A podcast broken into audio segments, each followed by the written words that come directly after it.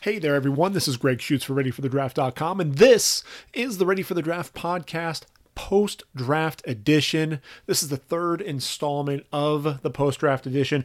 Covered all of the teams alphabetically, Arizona through Miami. We've got 13 teams left to get through, taking a look at each of their draft picks, really breaking things down, what that's going to look like for each team going into 2019. Some of the picks that I'm a fan of, some that I'm not so much. We'll go ahead and take a look at each of these teams, see where they're at, see where things kind of stack up, and we'll kind of take things from there. So we got 13 teams to pack into this week's episode. So without further ado, let's jump right into the Minnesota Vikings. And, you know, Minnesota, this was a team, you know, they made a trip to the NFC Championship, you know, a season ago. And then 2018, much different story. Vikings failed to make the playoffs in Kirk Cousins' first year under center. Mike Zimmer and company needs to look to improve their offense to match the output of the defense. Their defense finished number 5 overall. Third in the league versus the pass, racked up 50 sacks, which tied him with Chicago for third most. Stark contrast to that offense, finished 20th overall, dismal on the ground, 30th overall. They added Josh Klein to man the right guard position, but the offensive line needs to continue to be addressed this offseason. Brian O'Neill, I think, is a promising right tackle. I was actually expecting them to go with a tackle and kick Riley Reiff inside. They chose to address the interior of the offensive line. I have no problem with doing that. You know, what's ultimately going to end up happening is you have Klein at right guard. Pat Elfline, who has experience playing both guard and center, is going to go ahead and kick outside to left guard more than likely. And you'll start Garrett Bradbury at the center position. You know, why would you do that? Well, Garrett Bradbury, taking number 18 overall, the Remington Award winner, 6'3", 306 pounds, just a monster when it comes to the reach blocks. You know, such athleticism, getting outside, getting the leverage, even on the three techniques. You know, and he's able to sustain that block. A former tight end, also, you know, very powerful, bench pressed 225 34 times at the combine. Raw power and athletic, so he's able to dominate his man at the point of attack. I love this pick. Really is going to allow them to address that run offense. And, I could see, you know, really Garrett Bradbury does have experience at guard as well, but I think what they're going to do is move Elfline out to left guard and get the best center in college football a season ago, Garrett Bradbury, starting in there at center. And really they upgrade two positions at once, you know, really, with this pick. I love it. And really shores up that offensive line. The big question now is going to be whether or not Riley Reiff is able to rebound from kind of a so-so season a season ago. Now, Kyle Rudolph, the tight end, you know, he turns 30 this year. He's going to be an unrestricted free agent at the end of the season.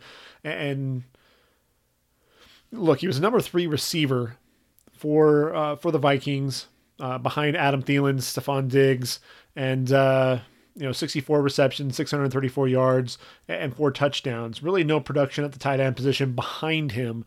So naturally, you're going to be looking at a tight end at some point. I thought there were some other needs that were out there for Minnesota, but at the end of the day, if you get a chance to get a guy like Irv Smith sitting there with the 18th pick in the second round, you're going to go ahead and jump on it. You know, Irv Smith, really a guy, 6'2", 241 pounds, hauled in 44 passes, 710 yards, 4th leading receiver for Alabama, and a 16.6 yard per catch average, was second in the tight ends, only to Jay Sternberger, who was drafted in the third round by the Packers. You know, he's the guy who, you know, is going to be a combo tight end, a guy who can definitely, you know, very good inline blocker, also has strong, reliable hands, excellent balance after the catch, plays through contact. This is one where, you know, he's going to add value to the passing game, also going to help shore up the running game a little bit. And then if Kyle Rudolph, they ultimately move on from him, who, you know, he's had some injury concerns and an up and down career, then, Irv Smith Jr. can slide in and take over that starting spot. But, I think this is definitely a nice pickup, especially there in round number 2. Now in round three, they decide they're going to go ahead and take a look at the running game. And, Dalvin Cook has only played in 15 games over the last two seasons. I mean, when you think about that, you need to get another running back. And I think this was an area that they needed to address at some point. Amir Abdullah, they're on the roster, Michael Boone as well. But they end up going with Alexander Madison in the third round, 5'11", 221 pounds. Now look, Alexander Madison, you're going to look at what he did at the combine and you're going to say, well, I don't know, 4'6", 40. He did put up, 225, 22 times, 35 inch vertical leap. But the 4.67 has to be very alarming. You look at that and you say, well, what type of production am I really going to be getting out of a running back that's going to run a 4.67? Well, when we look at the draft from a season ago, and you look at that, a 4.67, that puts you right in the range of Ronald Jones, who ran a 4.65 40 at the combine. There's definitely some cause for concern. You look at Darrell Williams, they're out of LSU playing for KC, ran a 4.72. That 40 time can be a little concerning, but you look at the production, the productivity there. I really like Alexander Madison. I think he can be one of those sleeper guys. He's not going to be asked to be the bell cow. I think he can be more of a change of pace guy for Dalvin Cook, and really some insurance in the event that Dalvin is not able to go. But 60 receptions in his career, excellent hands out of the backfield. Here's the big concern though. Yes, he's had over 2,500 yards in the last two seasons, including over 1,400 yards as a junior. But he's a career 4.9 yard per carry average guy. So when you're talking about that, not going to be a burner, but you know what you're going to get with this guy. I think he's going to be a nice change of pace. A guy that he'll really challenge Michael Boone to be that guy who's going to be more between the tackles type of runner. And he's proven. He's a good pass catcher. I think he'll provide that immediate depth, and I think he could be a sleeper when it's all said and done. So Minnesota was not done when they were looking at their offensive line, and they bring in Drew Samia in the fourth round, 6'5", 305. I had him coming off the board in the third to fourth round range, so I thought this was pretty good value. You look at, again, Elfline and Klein, and I think Drew Samia, plays with attitude, has that mean streak, very nasty demeanor, and a guy who I think can also really bring that physicality and that nastiness to the offensive line, something that I think this line really needs. And so I think he's going to provide some good depth there at the guard position. Now, fifth round, they land Cameron Smith out of USC, 6'2", 238. When you look at the linebacking core here, you have Eric Kendricks playing at the middle linebacker position. Obviously, Kendricks has been a workhorse for them there on the interior of the linebacking core. Signed a 5-year, $50 million contract. So he's under contract through 2023. So Cam Smith is going to be a guy really coming in to provide some depth. He's an intelligent player. I think he can play a little bit on special teams. I think what really helped Cam Smith was losing the weight. He came in at USC, was weighing around 250, really looked more like a two-down backer more than anything else. Not really sure that he was going to be able to do anything against the pass. Dropped weight, got himself into the 230s, and looked much quicker. A guy over 300 tackles, 26.5 tackles for loss, 4 interceptions, including those 3 as a freshman in one game against Utah. Returned one of those for touchdown, 14 pass breakups in his career, does a good job in the passing game. So that's one of the things I think, it'll provide some good depth. I think he could be a good special teams guy, and again, good value there in round number 5. Round 6, you're looking at Armon Watts, 6'5", 300 pounds, a guy who I think could be a rotational defensive tackle player. When you look at Armon Watts, what you're talking about with him, he's got some pretty good length, not the most explosive off the ball, but knows how to get to the quarterback from the interior. 8.5 tackles for loss, 7 sacks. He's a guy who plays kind of high, and I think that's really what gets him into trouble more than anything else. If he can drop that pad level, I think that's really going to allow him to get after the quarterback a little bit. Ran a 5.23 40 at the combine, not as explosive as I was expecting him to be, especially with him being able to get after the quarterback like he has been. you look at that D tackle position, Shamar Stephen right now penciled in as the starter next to Linval Joseph. There's Jaleel Johnson, Jalen Holmes on the roster. So Armon Watts is going to be a nice little rotation piece. Not going to be much more than that, but a guy who, again, when you're talking about getting after the quarterback, that's really where you're going to see him step in, at the beginning. Now Marcus Epps out of Wyoming, a 6 foot, 191 pound safety, taken in the sixth round. And, Marcus Epps, not really a guy who was on everyone's radar.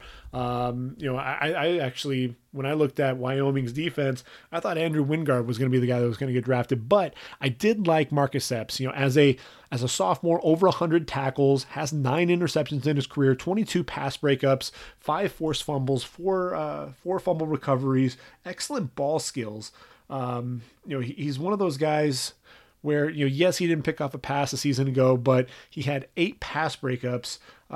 He's someone who, inconsistent with his tackling ability in his last 2 seasons, just 130 total tackles. But, 10.5 tackles for loss and 2 sacks during those seasons. Doesn't always take the best angles.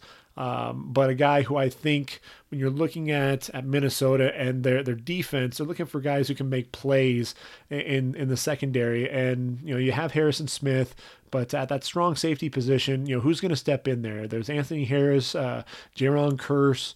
Marcus Epps has a chance to make the roster initially as a special teams guy, but I think he's someone, can he be that strong safety?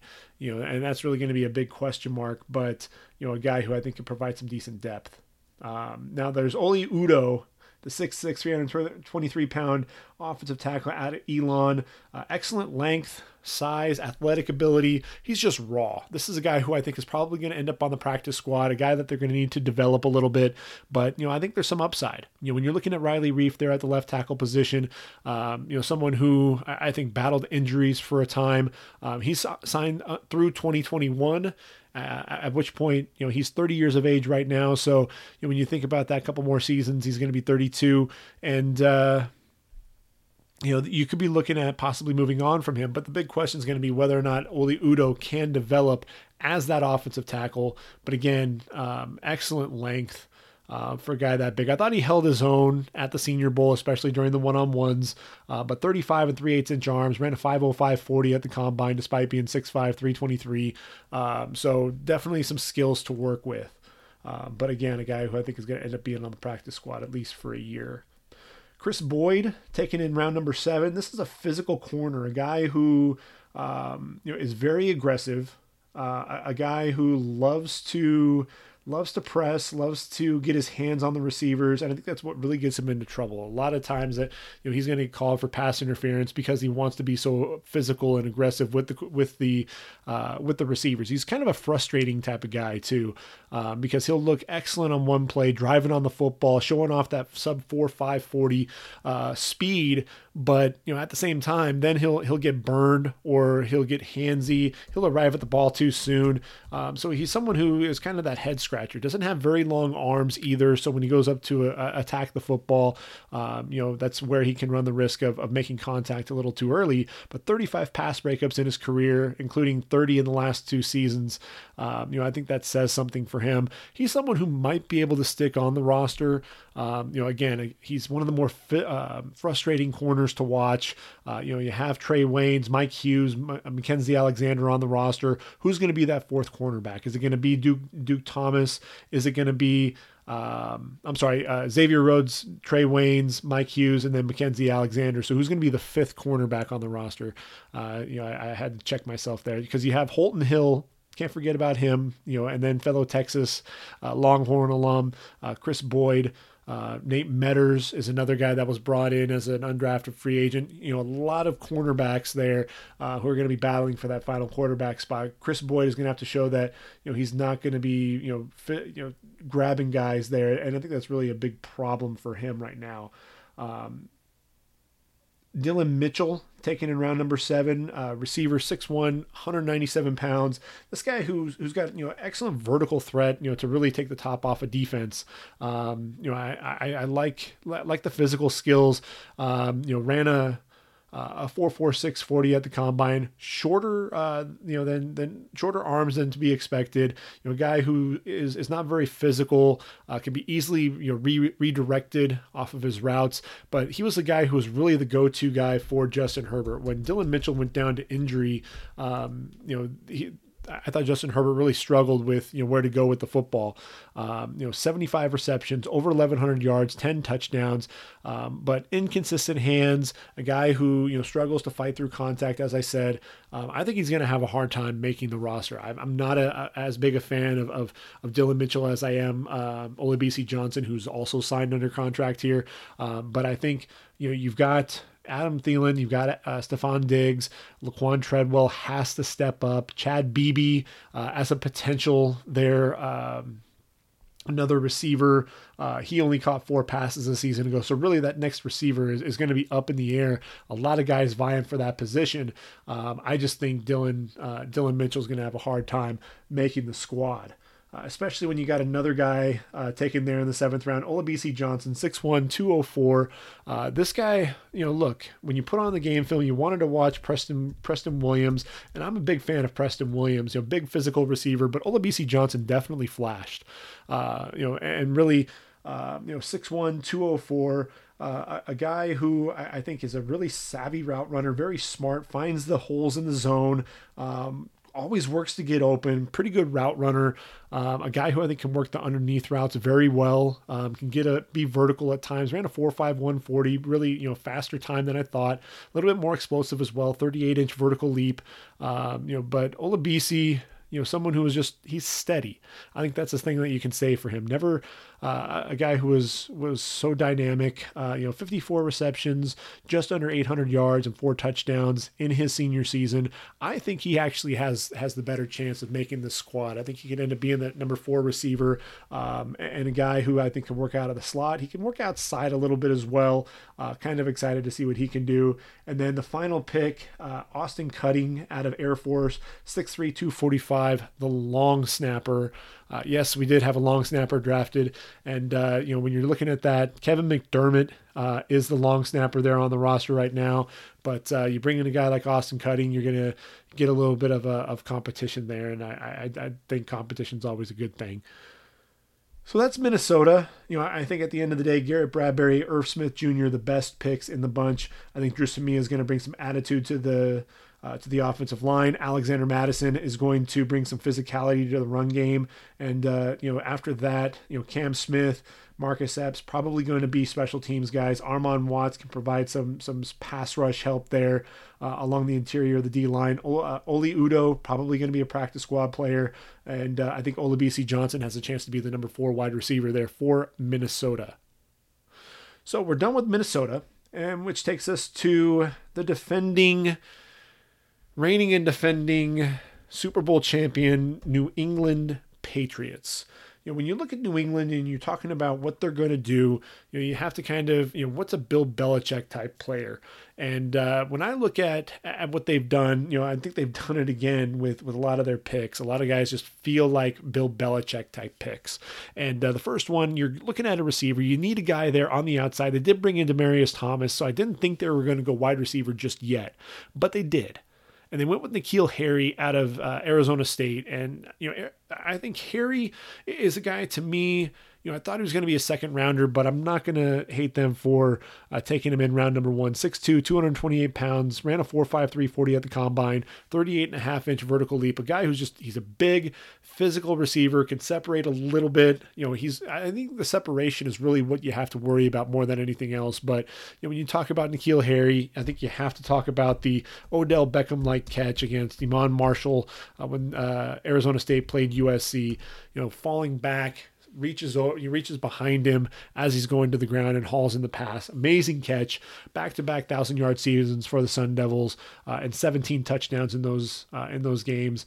Not a guy, again, who's going to stretch defenses by any means, but big, physical, tough to bring down after the catch. And when you're looking at what Bill Belichick does, Gronkowski wasn't necessarily the guy who was going to stretch defenses vertically a lot of times, but they still found ways to get him the football, present the mismatches, and I think that's what they're going to do with N'Keal Harry. Round number 2, they go at the corner, and you know, Jason McCourty is re-signed for another season. And I think that definitely helps. You have Stephon Gilmore, who is a shutdown corner there as your number one.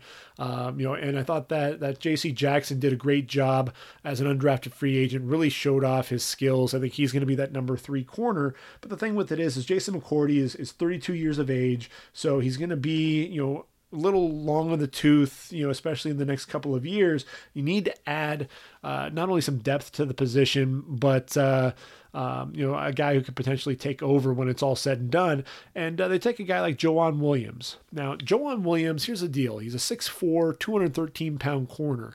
What he feels like, he feels a lot like a safety, with that size, right? I think he plays faster than the time speed. Ran a 4.64 40 at the combine. I think he's, he does a good job playing the ball more than anything else. He uses that length to his advantage, and I think that's going to be really what they're going to use is that big long corner out there on the outside. I think that's one thing that they were definitely lacking there in their secondary was a big corner like this. And, it's a guy, coming out of Vanderbilt, intelligent player, 25 pass breakups, picked off 4 passes in his junior season, comes out a year early and gets taken in the second round by the Patriots. Round number 3, this is one of my favorite picks. Definitely excited about this one. And, you get a guy like Chase Winovich, kind of a, he's a pretty twitchy guy for, he's 6'3", 256. You look at him, you don't really think that he's all, that great an athlete. And I don't know what it is, if it's just the flowing hair or what. But you kind of get that feel. And then all of a sudden, he does things like running a 4.59 40 at the combine. Whenever you put on the game film wanting to watch Rashawn Gary or even Devin Bush, you couldn't help but notice, the flowing blonde locks of Chase Winovich just flying around to the football. That was really what you saw, game in and game out, in his, he moved to defensive end from tight end in his sophomore season. And when you look at these stats, I mean, come on, 19 tackles for loss and 8.5 sacks as a junior, as a senior, 59 tackles, 15.5 tackles for loss, 5 sacks, a guy who can definitely bend the edge, runs the arc very well, relentless in his pursuit of the football, excellent hand usage, and a guy who I think can set the edge pretty well against the run. When you look at the Patriots, where is he going to play? Look, he's going to end up probably playing defensive end, and you're looking at Michael Bennett, who they brought in. But you're looking at a team right now. Dietrich Wise is playing the left defensive end position. I can see Chase Winovich ultimately winning that spot and being the starting defensive end for the Patriots. The Patriots, look, they only had 30 sacks a season ago. Only the Raiders and their dismal 13 sacks from a season ago were worse. So they have to improve on that. And, Chase Winovich, again, one of my favorite players. I get excited every time I get a chance to talk about him. I thought that was an excellent, excellent pickup there for Bill Belichick and company. So we fast forward, we look at number, 3rd round, 23rd pick in the 3rd round. They take Damian Harris, a running back out of Alabama. When you look at the running back position, you think it's definitely stocked, and it is. You have Sony Michel, you have James White, you have Rex Burkhead. Now let's go ahead and add Damian Harris to the mix, and that's one of the things, that I think with New England, they like to run a little bit of, running back by committee, and this is a running back who doesn't have a ton of wear on his tires because, he's shared the backfield with so many running backs in his career there at Alabama, back-to-back 1,000-yard seasons, very physical guy, better than average speed. I thought for the position, and a guy who isn't all that elusive in the open field. More of a one cut and go type of a guy. It's going to be interesting to see exactly how they use him. He has decent hands, can run routes pretty well. You already have James White and Rex Burkhead on the roster, and Sony Michel, who can catch the football out of the backfield. If I'm a guy like Brandon Bolden, I'm worried about my job. you know, and really what does that say about a guy like Rex Burkhead? Is he someone who should be concerned, or are they going to keep him on the roster as well? You know, it's kind of a curious pick. It's definitely a guy who I think has the character of someone that Bill Belichick is looking for.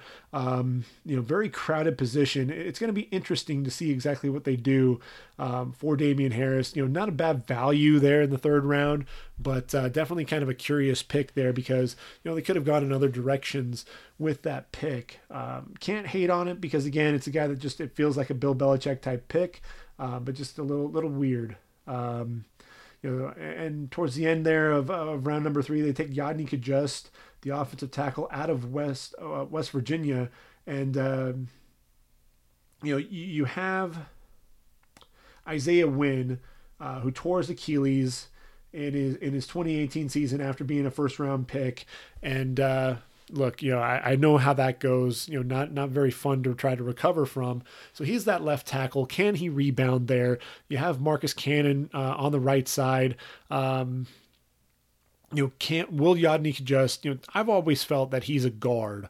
You know, he just, when you look at him, you look at his body type, he just looks more like a guard. You know, he's pretty athletic for a guy his size. But, you know, to me, you know, I think the length, you know, he loses the edge at times.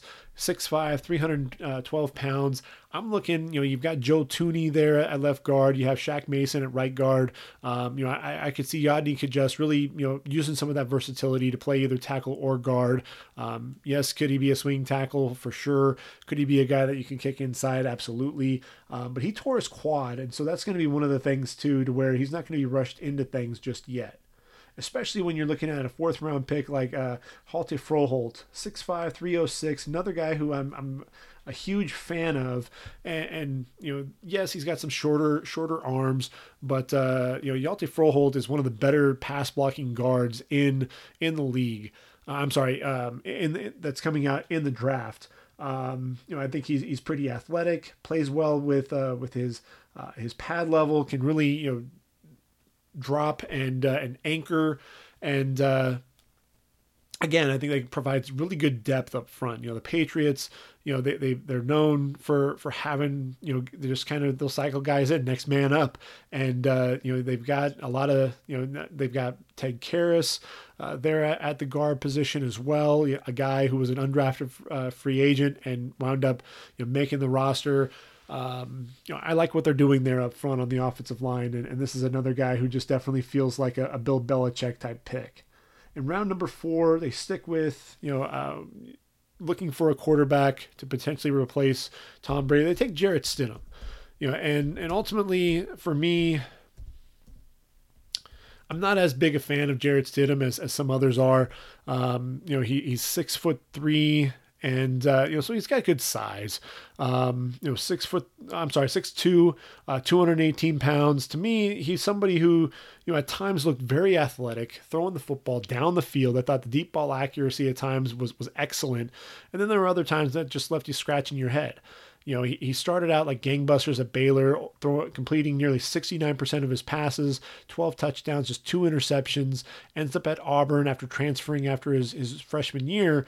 And, you know, really his junior season, you know, I thought he was going to have a huge junior year after a big sophomore year, you know, 66.5% completion percentage, over 3,100 yards, 18 touchdowns and 6 interceptions. He didn't throw the interceptions, you know, 18 touchdowns and 5 interceptions there in his junior year, but just 60.7% passing, you know, and just 7.6 yards per attempt. So there are some concerns there. You know, I think he looked very robotic at times. A guy, you know, a lot of the short to intermediate routes, really, you know, throwing the football on, you know, to the outside. You know, I thought he did very well. I thought a lot of his passes that were thrown, you know, between the numbers, I thought that was really where he struggled. So he's a guy who I think can push the football down the field, but, you know, just some mental lapses. I think working with Tom Brady is definitely going to help, but I don't know that he's necessarily going to be the answer when it's all said and done there at the quarterback position for the Patriots. Byron Cowart, taken in round number 5, the defensive tackle out of Maryland. This is a guy who was a top recruit coming to where did he go? Out of Auburn, actually. and ultimately was a grad transfer, went to Maryland for his final season. And this is a guy who I think just never lived up to his potential. When you look at what Cowart did at the combine, at 6'3", 298, ran a 5.16 40, not the most explosive guy by any means. What he did at Auburn, just played in a total of 14 games, just 7 solo tackles, 15 total tackles, and just 1.5 tackles for loss in his only season there at Maryland. 38 tackles, 5 tackles for loss, 3 sacks, had a couple of picks. To me, I think he's going to struggle to make the roster. He's somebody, again, I think injuries have kind of played a part in this, but you look at, he's not going to be an end. He's going to have to be a tackle.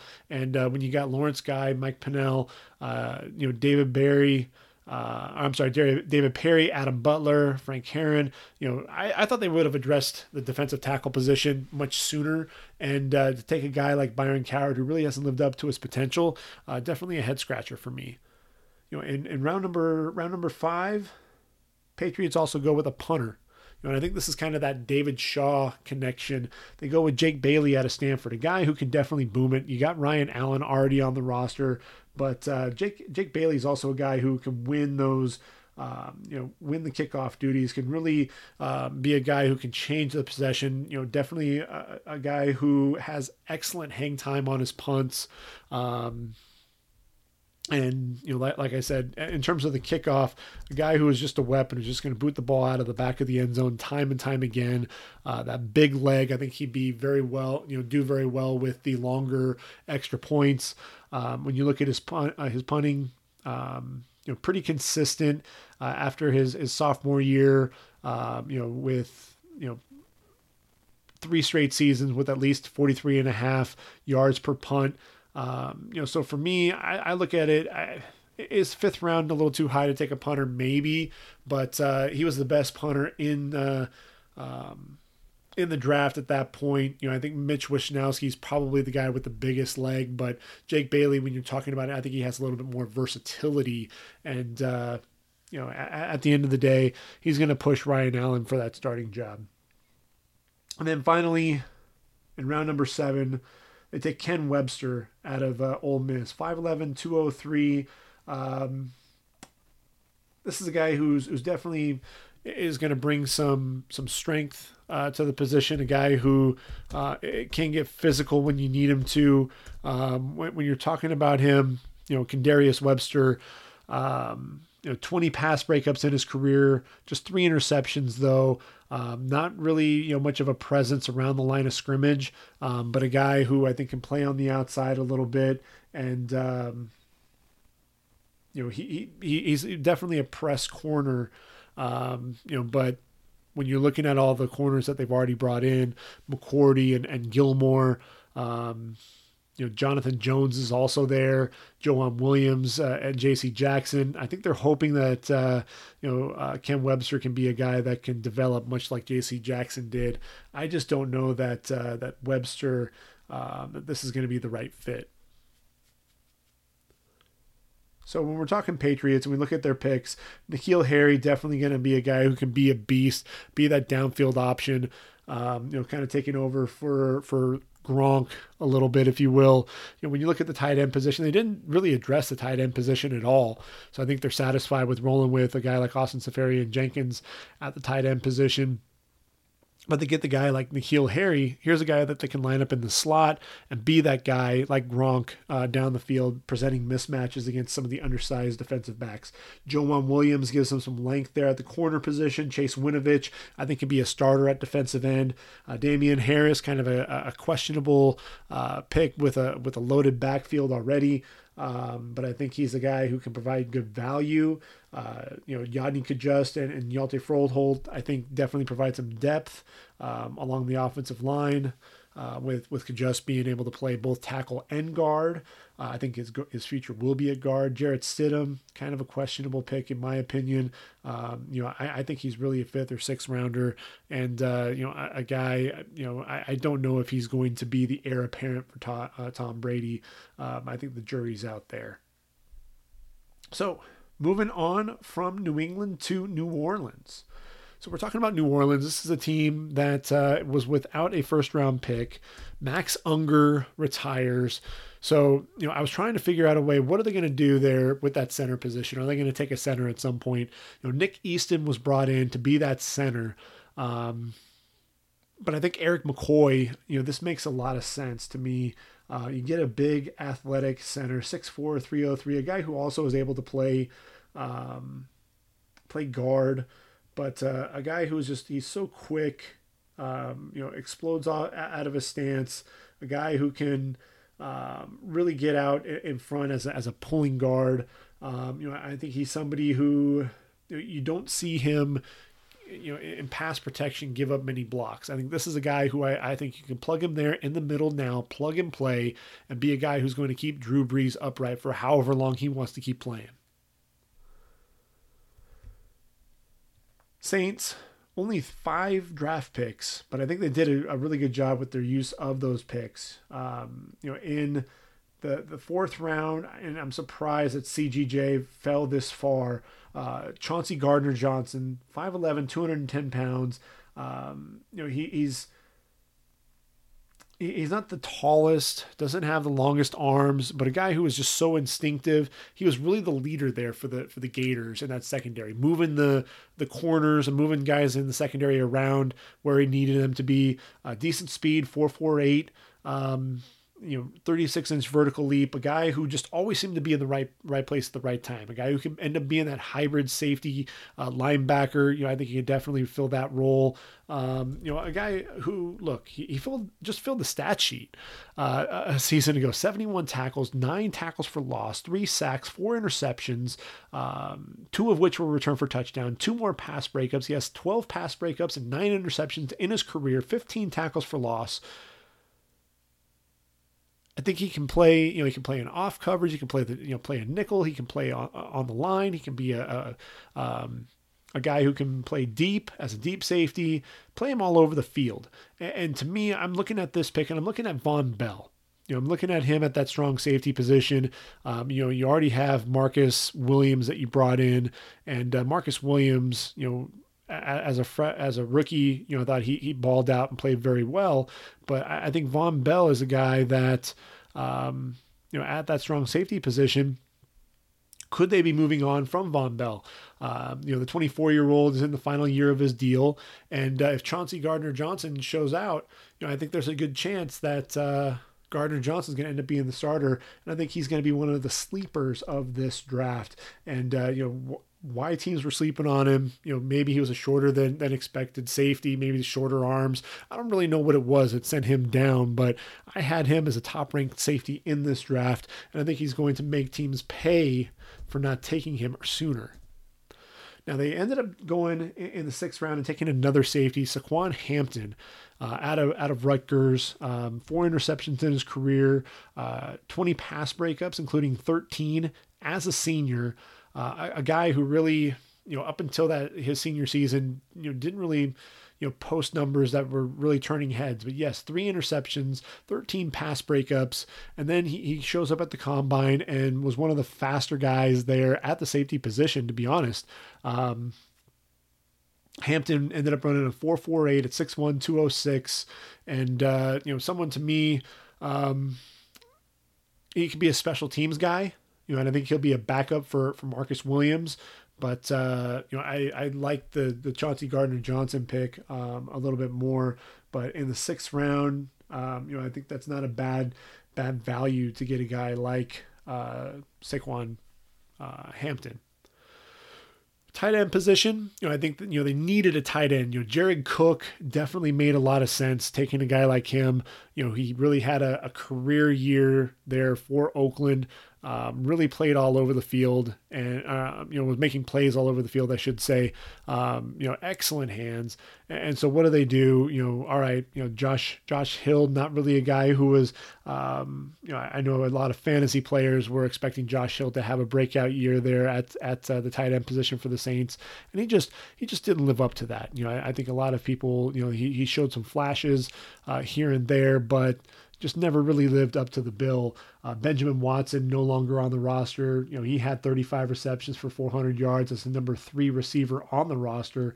Josh Hill just 16 receptions for 185 yards. So why am I talking about the tight end position? Obviously, you got Jared Cook that comes in, but in the 7th round, you've got Alizé Mack. You know, this is a guy who I think, you know, can be a physical tight end. You know, he's someone who, you know, as a pass catcher, you know, I thought that he showed that he can make some plays down the field, but very inconsistent hands. You know, and to me, you know, a guy who's going to be more of a weapon on the outside more than anything else. Again, they're going to need a pass catcher, and you know, I was surprised that they waited until the 7th round. Really, that 6th round pick, I thought they're going to use it on a tight end. But to get a guy like Alizé Mack, he'd only played in 12 games in his first 2 seasons there at Notre Dame. But in 2018, played in 12, 36 receptions for 360 yards, 3 touchdowns. You know, a guy who he didn't really test all that well either. I thought that was the other thing that was kind of odd when I was looking at Alizé Mack. Ran a 4.7 40, 6'4", 249 pounds, 36-inch vertical leap. You know, I don't think he tested as well as I was expecting him to. You know, above average speed overall, but I was really expecting to see a little bit more out of him. But I think he's a guy who can end up challenging Josh Hill for that backup tight end role.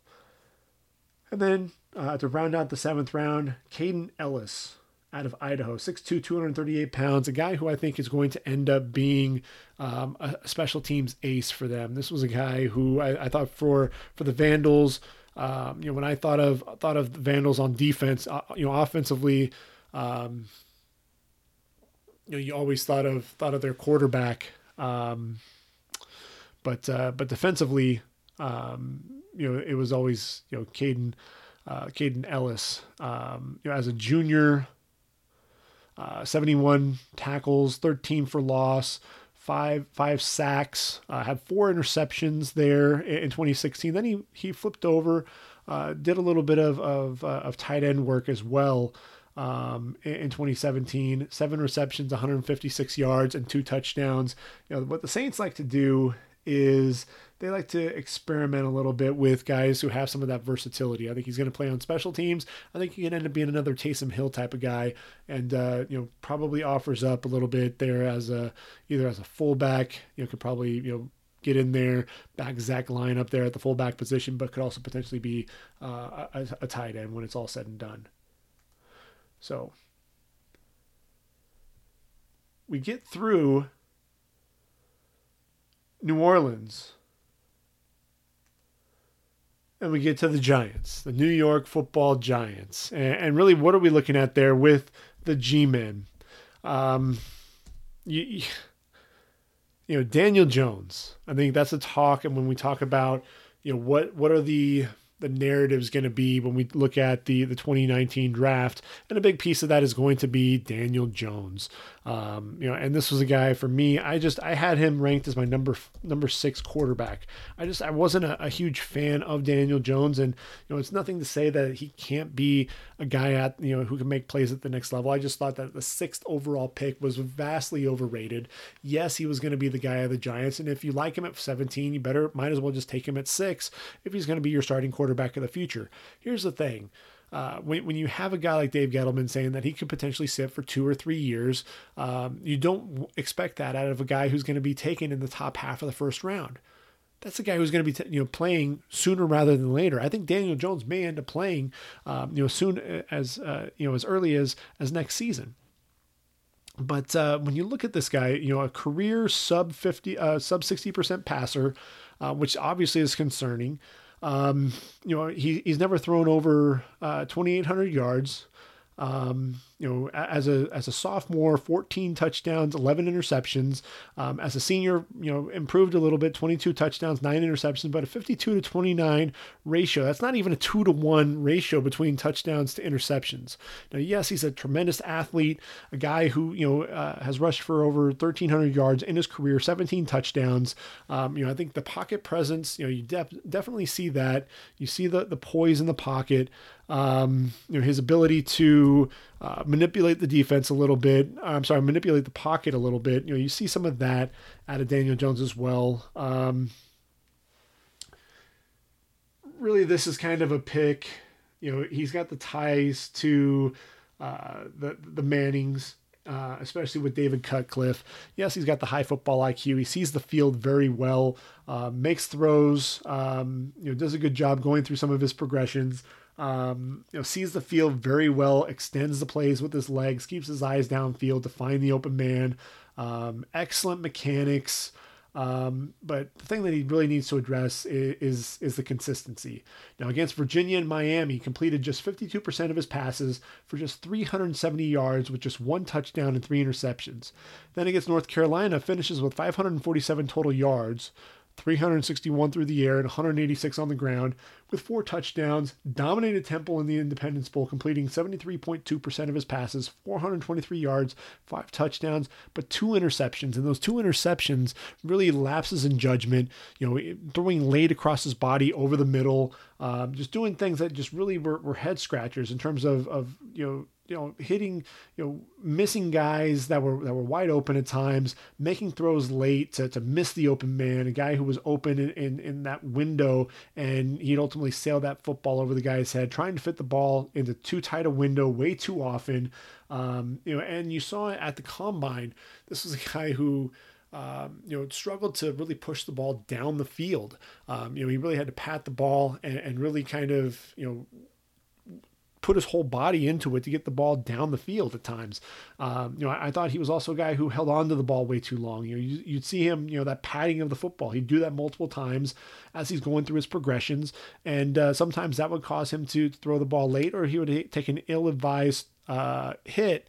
Yes, he was playing at Duke, and yes, he was playing with some guys with some inferior talent, but that argument's only going to take you so far. You still, you know, in terms of making those throws, yes, his offensive line was, you know, was porous at times, but it's one of those things too, to where, you know, you look at a guy like Drew Lock, Missouri, especially against some of those, you know, some of those SEC teams, he struggled, you know, at times with his offensive line. You know, that was something that you had with Josh Allen, there with the Bills, you know, but you know, the physical skills, the intelligence, you know, the intelligence, you know, and this guy's, he's got me at a loss for words, you know, and I think that's really, you know, I blame Dave Gettleman for that, because Daniel Jones is just somebody who you question, you know, why he was taken so high and why he's this fit.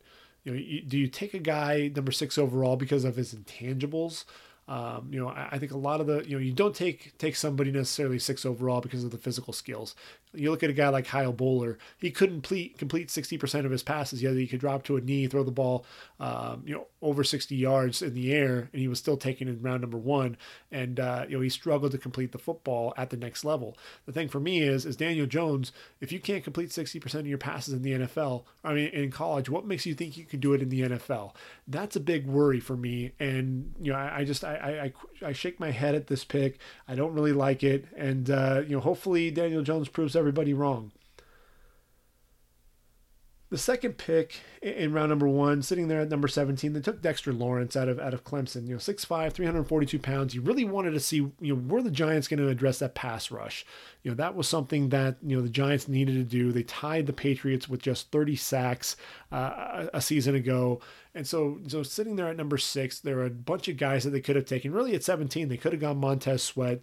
You know, there could be, you know, that cause for concern with the heart. So that's always a possibility. There weren't any other pass rushers that were sitting there with the number 17 pick. So I really can't fault them for taking Dexter Lawrence here. Dexter Lawrence is a guy who can plug and play there at the nose tackle position. You know, he'll be competing with Dalvin Tomlinson for that spot. But, you know, in James Betcher's defense, I think this is going to be a nice fit for him. The biggest issue that I have is, you know, Dexter Lawrence, is he a 3-down tackle? That's really the biggest question.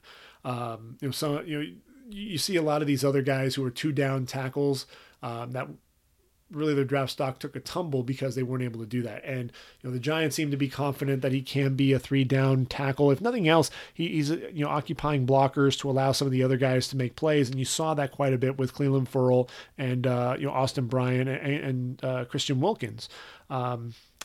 As a freshman, he really burst onto the scene, 8.5 tackles for loss, 6.5 sacks, and you really didn't see that production, especially as a pass rusher, in his final two seasons. In his final 2 years, he had 9.5 tackles for loss, just 3.5 sacks. Yes, he was bothered with some injuries, but I still don't see him as a 3-down defensive tackle. So that's where you worry about some of that. You know, if that was ultimately going to be your target and your guy, I might have traded down a couple of spots, you know, to get better value for him. But at the end of the day, you know, I can't argue with it too much again, because I think he'll end up being a plug-and-play starter. The pick that I really like, though, is DeAndre Baker. You trade back into round number one. Here's a corner that's still sitting there. In my opinion, DeAndre Baker is the best corner in this draft, and I don't really think there's even an argument for anybody else. You know, you can sit there and say all you want about, you know, some of it, you know, the personality, and that might be the biggest issue more than anything else. 5'11", 193 pounds, 4'5", 240. Look, DeAndre Baker, 28 consecutive quarters without giving up a touchdown. The last touchdown he gave up was a 2016 Liberty Bowl. Are you kidding me? He's going to be a plug-and-play starter. You put him in opposite Janoris Jenkins and let him go to work. He's a guy who can definitely shut down guys on the outside, lining up against, you know, the top wideouts, you know, in the SEC, and, you know, being asked and, you know, being asked to shut them down, and he absolutely did that time and time again. And I'm trying to pull up his stats right now to really show you what, you know, some of the things that he did. Vandy's wideout, Kalijah Lipscomb, you know, who's going to be a pro prospect next year.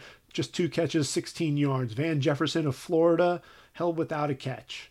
Debo Samuel did manage 2 pass interference calls, but Baker allowed him, you know, just six passes hauled in for just 33 yards. Frustrated Debo throughout the game. Darius Slayton of Auburn, 1 catch for 8 yards, and then Jerry Jeudy against Alabama, who's going to be that number 1 receiver taken in next year's draft, held to just 2 receptions for 14 yards. Simply put, he will lock down the opposing team's best receiver. And, you know, you look at Janoris Jenkins; he's holding down the one spot, and I think DeAndre Baker is going to hold down that other cornerback spot. And you know, I think he can play in the league a long time. 3rd round, O'Shane Ximines. Look, I can't, you know, here's a pass rusher, 6'4", 253. Excellent value getting a guy like this. You know, when you're talking about the pass rush position, you know, the edge rusher, they've traded away Olivier Vernon. They needed to address it. And, you know, that 6th pick, really you actually had Josh Allen sitting there because he fell all the way to number 7. So technically you could have used that pick on Josh Allen and potentially still try to trade up to get Daniel Jones. So that's where you missed out on, you know, a guy that had 17 sacks in 2018. But with O'Shane Ximines, look, you know, he led the Monarchs there at Old Dominion in sacks all 4 seasons, 51 total tackles for loss, 32.5 sacks, 12 pass breakups in his career, 11 forced fumbles. A guy who can definitely bend the edge. You know, he's a better than average athlete. Uses his hands very well. Slips his blocks, shooting gaps in the running game as well. You know, to me, he's one of my favorite players to watch. They're at the edge rush position. You know, right now at the linebackers, he's going to be a 3-4 outside linebacker. He's going to have to play in space. You're looking at Kareem Martin and Lorenzo Carter. He's going to push that, and Marcus Golden, going to push them for playing time. And again, I like the pick, and you know, we'll see what happens. You know, so I like the second 2 picks better than the first 2 picks. And then they go and take Julian Love, a cornerback out of Notre Dame, another guy that I really like, 5'11", 195 pounds. I think this is a guy who can end up being that slot corner. You know, although he did show an ability on the outside there for the Irish to make plays, he's just a guy who has ball skills. You know, he's not the biggest guy, not the fastest, but when you talk about production, you know, 5 interceptions in his career, 39 pass breakups. That's right, 39, including 36 in the last 2 seasons alone. Knows, you know, how to get to the football, knows what to do when he gets there. And a guy, to me, you know, I think, you know, he doesn't have the best, you know, vertical speed and long speed, but he's quicker than he is fast, closes very well, knows what to do again when he arrives at the football. I think he's a guy who can end up, again, lining in the slot and being a guy who can play in the league a long time. Fifth round, Ryan Connolly out of Wisconsin, inside, outside linebacker, 6'2", 242 pounds, a guy who can come downhill, struggles to get off blocks at times. And to me, I look at, not a ton of production there at Wisconsin. A guy who I thought, when you're talking about the linebackers at Wisconsin, a guy who did a little bit of everything, 29 tackles for loss, 6 sacks, 2 interceptions, 5 pass breakups. He's going to be a guy that's going to provide depth there at the inside linebacker position. You've got Alec Ogletree and B.J. Goodson, but I think there's some competition there, and I think Ryan Connolly has a chance to end up being a decent backup, but a guy who's really going to have to show out in special teams. Darius Slayton, 6'1", 190 pounds out of Auburn. When you're talking about the receiver position, Golden Tate, Sterling Shepard feel a lot like the same guy. You got Corey Coleman there as a speedster, Benny Fowler. But when you lose a guy like Odell Beckham Jr. and you don't get a receiver in the first 2 days, you kind of have a head scratch there. The thing for Darius Slayton for me is he's a vertical threat, and that's about it. I didn't really see a ton in the route tree. I thought I saw some inconsistent hands as well. Already talked about DeAndre Baker shutting him down. But, you can't argue with speed. 20.3 yards per reception, 11 total touchdowns. So I can't argue with taking Darius Slayton. I thought fifth round might have been around the right value, especially with it being the end of round number 5. But, a guy... I think he needs to develop some of his route running ability and, some better, more consistent hands. I thought that there are other receivers that were out there that could have been better picks here on the board. So we're talking cornerbacks here in round number 6, and Corey Ballantyne, 5'11", 196 out of Washburn. If you don't already know the story, he was just hours after being named at, as a draft pick of the Giants, was shot, and one of his teammates there at Washburn was killed. Just a sad story. So when you're looking at Ballantyne, there's already a reason to pull for this kid. Ran a 4.47 40 at the combine, 39.5-inch vertical leap, excellent athlete, and he's someone. I think the biggest concern is where is he going to play? Is he going to be playing in the slot? Is he going to be able to play? Really handle the guys that. The bigger receivers on the outside. I think he'll play very well in zone coverage, does a good job driving on the football, makes a play on the ball. I thought that he showed up pretty well at the Senior Bowl, held his own. I think this is good value for him, at the top of round number 6. It'd be interesting to see what happens there, for him. But when we're talking about the cornerback position, this is the third cornerback that the Giants signed, so definitely they wanted to address that corner position. Sam Beal was taken in the supplemental draft, so he's also on the roster. You have Grant Haley as well, but I think Corey Ballantyne's someone who's going to stick probably as the the final corner there on the roster. George Osafo Adji, out of Kentucky, 6'4", 305, a guard. Kind of surprising, he has a nasty disposition there in the run game. Can be a physical blocker, but a guy who I think he's going to end up. I don't know that he's going to make the roster. You've got Will Hernandez, Kevin Zeitler there at the guard positions. He's going to have to battle Nick Gates, Chad Slade, for a slot there on the roster. Kind of a curious pick there when it's all said and done, especially when you're looking for an offensive tackle to compete with Chad Wheeler. Another position that they could have addressed and They failed to do so. So some weird picks here for the Giants. Their final pick in round number 7, 6'4", 307 defensive tackle, Chris Slayton. This is a guy who, is very powerful. I think a guy who can stack blockers and really shed and get after the ball carrier. He's a big physical defensive tackle, not the better than average athlete. I thought 5.51 340 at the combine, 33.5-inch arms. Someone who I think lacks some of that, some of the twitchiness, but I think I thought he had a decent burst off the ball. Someone who again holds the point of attack very well, and someone who can take up space. Not somebody who's going to necessarily beat you one-on-one, but he has very heavy hands. 30.5 tackles for loss, 7.5 sacks, 4 forced fumbles. So he does offer a little bit there as a pass rusher. I think Chris Slayton, when you're looking at this, you've got BJ Hill, you've got Olsen Pierre, RJ McIntosh, and I think that Chris Slayton can kind of slide into that group. I really like him as, in a 3-4 scheme up front. I think he could potentially be a 5 technique when it's all said and done. So the Giants, mixed bag in terms of the picks. That Daniel Jones, that's really going to be the big what's going to happen next for the Giants. It's ultimately going to be whether or not Daniel Jones pans out, and ultimately that's going to be kind of the legacy of Dave Gettleman there with the Giants. So from the Giants, we move to the Jets, Jets. A season ago, they took Sam Darnold with the number 3 overall pick. They get the number 3 pick again, and this time, what do? They go with arguably the best player in this draft, and that's Quinnen Williams. I thought this was a great pick.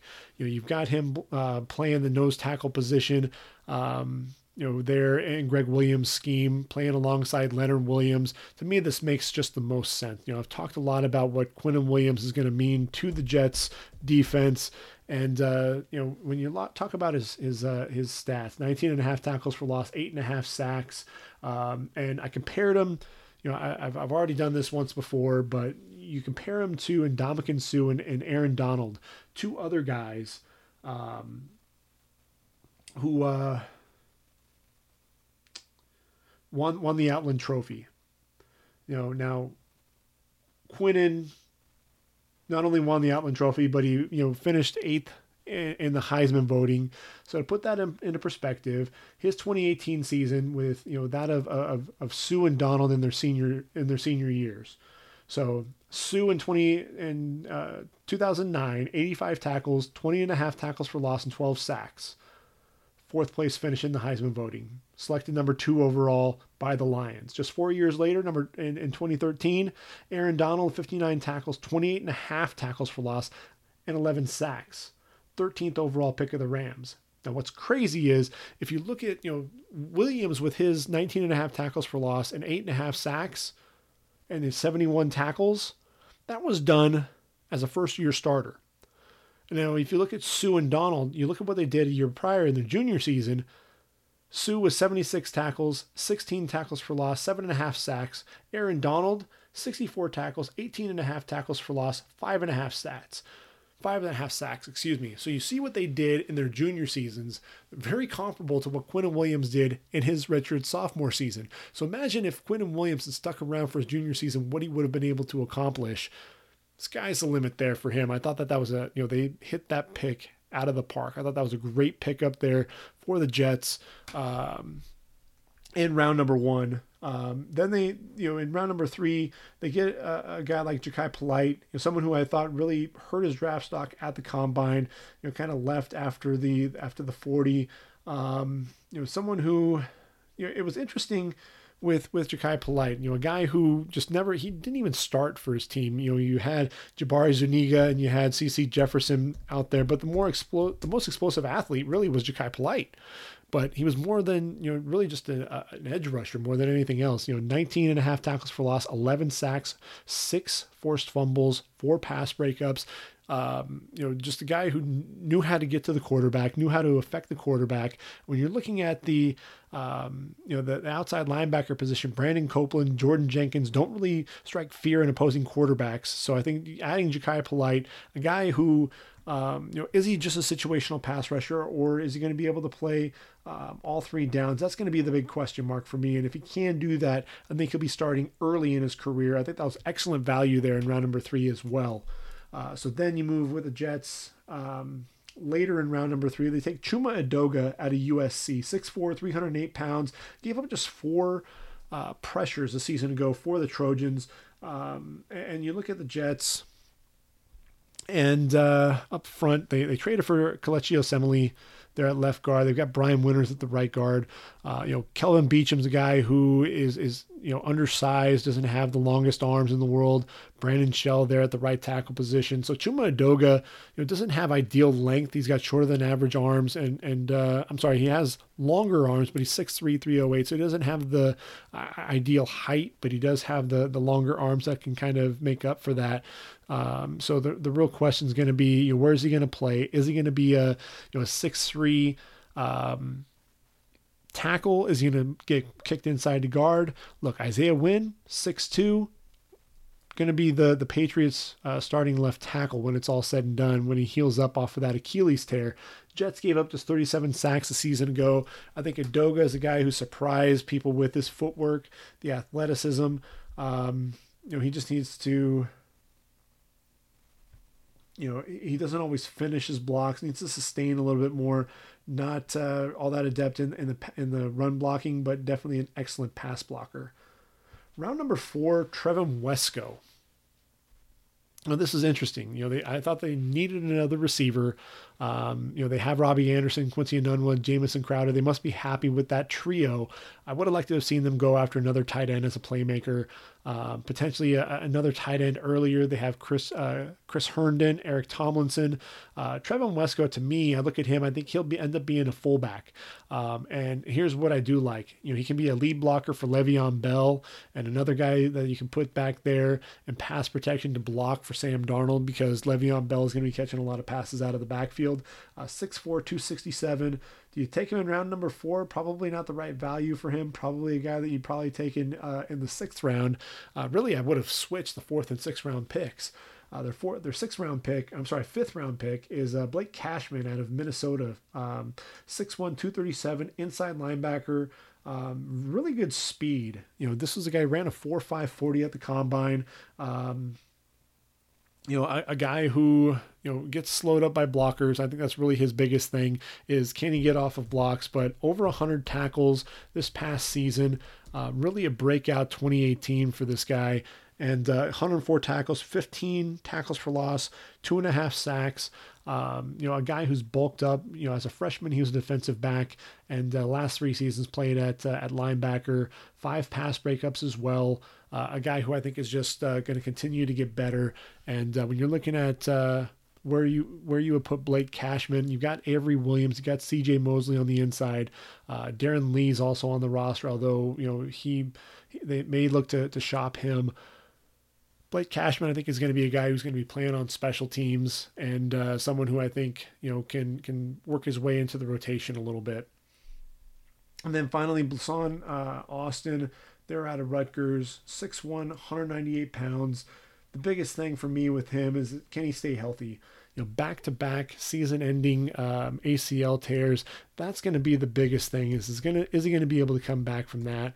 Blesson, again, when he's healthy, has excellent ball skills. As a sophomore, 14 pass breakups, had an interception in all 4 of his seasons there at Rutgers, but, played in just 5 games the last 2 seasons because of those knee injuries. Is he going to be able to stay healthy?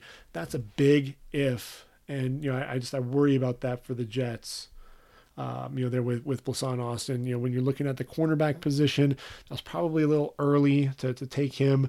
I thought that there were probably some other guys that were out there that they might be able to go with. But again, his ball skills, definitely a plus.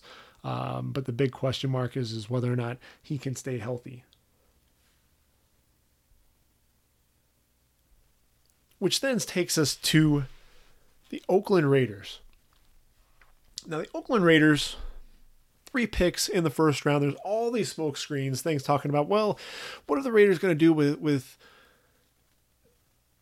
Derek Carr? Are they going to trade him? Are they going to move on from him? What are the Raiders going to do with that pick? You know, there were talks about them taking a surprise pick there with the number 4 overall. I was looking at the Raiders taking Clelin Ferrell and Josh Jacobs. Only I had Clelin Ferrell going to the Raiders at number 24, and I had Josh Jacobs going to them at the top of round number 2. And ultimately, they go with Clelin Ferrell with the number 4 overall pick. You know, they're going for that pass rusher. And really, to me, Josh Allen is the premier pass rusher in this year's draft. So if they were going to go pass rusher, you go Josh Allen. You don't go Clelin Ferrell. But, you know, here's the thing. I think when they're looking at Clelin Ferrell and what he's able to do, a guy who can definitely set the edge against the run, and he's a guy who's going to come in and be a starter right away for this team. I just feel like Josh Allen could be the next Khalil Mack, a guy who can play linebacker and defensive end. But, you know, Clelin Ferrell, look, 50.5 tackles for loss, 27 sacks, a guy who definitely, like I said, can set the edge. Not the most explosive guy. You know, we can definitely say that, but uses his hands very well. You know, I think that's really what he's known for. 6'4", 264 pounds. And again, when the Raiders only have 13 sacks a season ago, this is the guy who's going to come in and probably start right away, pencil him in there, probably at the right defensive end, opposite Arden Key, day one starter. But I thought they could have picked him up later on in the draft, you know, but clearly they had him higher on their radar. Josh Jacobs taken at number 24. You know, Isaiah Crowell ends up tearing his Achilles, and so Josh Jacobs really penciled in now as that starting running back for Oakland. Josh Jacobs, you know, clearly the number 1 back in this draft. 48 receptions in his three years there at Alabama. Not really used a whole lot until his junior season. 120 carries, 640 yards, 11 touchdowns. A guy who can run between the tackles, excellent vision, the cutback ability, you know, the vision, can do a little bit of everything. You know, a very powerful runner, can run through contact, can really, you know, deliver a blow. And, you know, I think he's a John Gruden type of guy, and someone who I think is going to start right away for them. Now, the safety position, they wound up addressing that with the Jonathan Abram pick. There at number 27, 5'11", 205, really going to bring some attitude to the back end of that defense. They brought in Vontaze Burfict to be the will, and now you're looking at Jonathan Abram. This was kind of a curious pick for me, just based on the fact that they already have Carl Joseph, and you know, they brought in LaMarcus Joyner at free safety. I think they're trying to change the identity of the secondary a little bit, you know, bringing in guys who can be a little bit more physical. You know, again, though, you have Carl Joseph sitting back there as the strong safety. So the question that you then have to ask is, you know, is there something going on with Carl Joseph, 25-year-old in the last year of his deal? Are they looking to potentially move on from Carl Joseph when it's all said and done? You know, I think Jonathan Abram to me is a guy who can play in the box. You know, I think he could probably line up and cover a little bit, you know, in the nickel. But here's the deal with Jonathan Abram. You know, a guy who just cannot play. I think he takes, you know, poor angles. As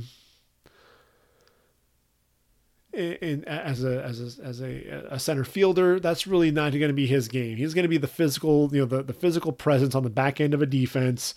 You know, 14 tackles for loss, 5 sacks in his career, 2 interceptions, 10 pass breakups. You know, he was kind of the leader of the secondary there for Mississippi State, and you know, was. Let's see, you know, he was, you know, like I said, the ferocious hitter, you know, a heat-seeking missile flying downhill, definitely a physical presence, you know, guys coming over the middle, really going to have to watch out for him. Plays in the box as an extra linebacker, excellent pursuit speed, sure open tackler in the open field, very stiff in his hips, though, as well. So not really a guy who can line up on the outside, but I think he can match up a little bit with running backs and tight ends. I had him coming off the board in round number 2. Kind of a surprise that he came off the board in round 1. But again, if the Raiders are looking at, you know, Carl Joseph, You know, are they going to play all three safeties at the same time? You know, that's always an option there as well. You know, it'll be interesting to see what they how they use Jonathan Abram, but if they took him in round one, there's clearly a reason for that. Which leads us to their second round pick, Trayvon Mullen. And this is another pick that I thought was a little curious. You know, a lot of people like Trayvon Mullen. They love the length. They love some of the physicality with which that, you know, that he brings to the, you know, with which he plays, you know, and the physicality that he brings to the cornerback position, can really open his hips and run vertically. But I thought that this was a guy that, you know, teams were throwing in front of him all day long. Yes, he's not going to get beat deep. And yes, he has some pretty fluid hips for a guy his size, but a guy who also, you know, look, you're not going to throw over the top of him, but if you want to throw in front of him, you can do that all day long and pick up yards and move the ball down the field. And you really saw that, you know, he wasn't tested a ton. Teams were throwing against AJ Terrell a lot more than they were throwing against him. But, you know, the length is definitely something that you want to see out of your corners. And, you know, so I think Trayvon Mullen from that, it definitely jumps off. 6'2", 199 pounds, just 7 pass breakups and 4 interceptions in his career. You know, a guy that you're taking in round number 2, you want to see a little bit more production than that. I think, you know, one of the things that you look at, you know, people say that he has better ball skills than those numbers might suggest. I don't know. I want to, you know, prove it to me. You know, I want to see it. You know, I think there's more potential than production here. You know, and I really want him to prove me wrong. Round number 4, Max Crosby, the 6'5", 255-pound defensive end out of Eastern Michigan. And look, I'm a big fan of Max Crosby. I like this guy. Really a hard worker there at EMU, 41 tackles for loss, 20 sacks, 8 forced fumbles, 4 fumble recoveries, 4 pass breakups. You know, this was a guy who, you know, really worked hard coming off the edge, a guy who I think bends pretty well. He had 11 sacks as a sophomore, followed that up with 7.5 sacks as a junior. Like I said, a pretty good athlete, you know, much better athlete than I think, you know, people were giving him credit for. What was crazy was at the combine, he was running with all of the D linemen. I really thought he was an edge rusher, you know, to be honest with you. 6'5", 255, ran a 4.66 40. To me, when you're looking at this defensive end position, for Oakland, you know, he's going to have a chance to play. I think he'll have a chance to play right away. He'll battle guys like Shalik Calhoun, Josh Morrow, you know, and obviously Arden Key, you know, and there's no reason why he couldn't potentially start opposite Cleveland Ferrell. Now in round number 4,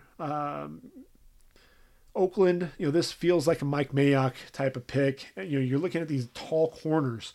You know, they already took Trayvon Mullen, who was 6'2", Isaiah Johnson, also 6'2", 208, still learning the position. You know, moved over from wide receiver to the corner position, but, you know, excellent length, runs pretty well, ran sub 4.5 in the 40 at the combine. And, you know, a guy who I think is an ascending player, a guy who I think can ultimately make, you know, not only is he going to make the roster, but a guy who I think can definitely play at the next level. You know, and be a guy who could potentially challenge for a starting spot. You know, what they're looking for is ultimately somebody who's going to start opposite Garyon Conley.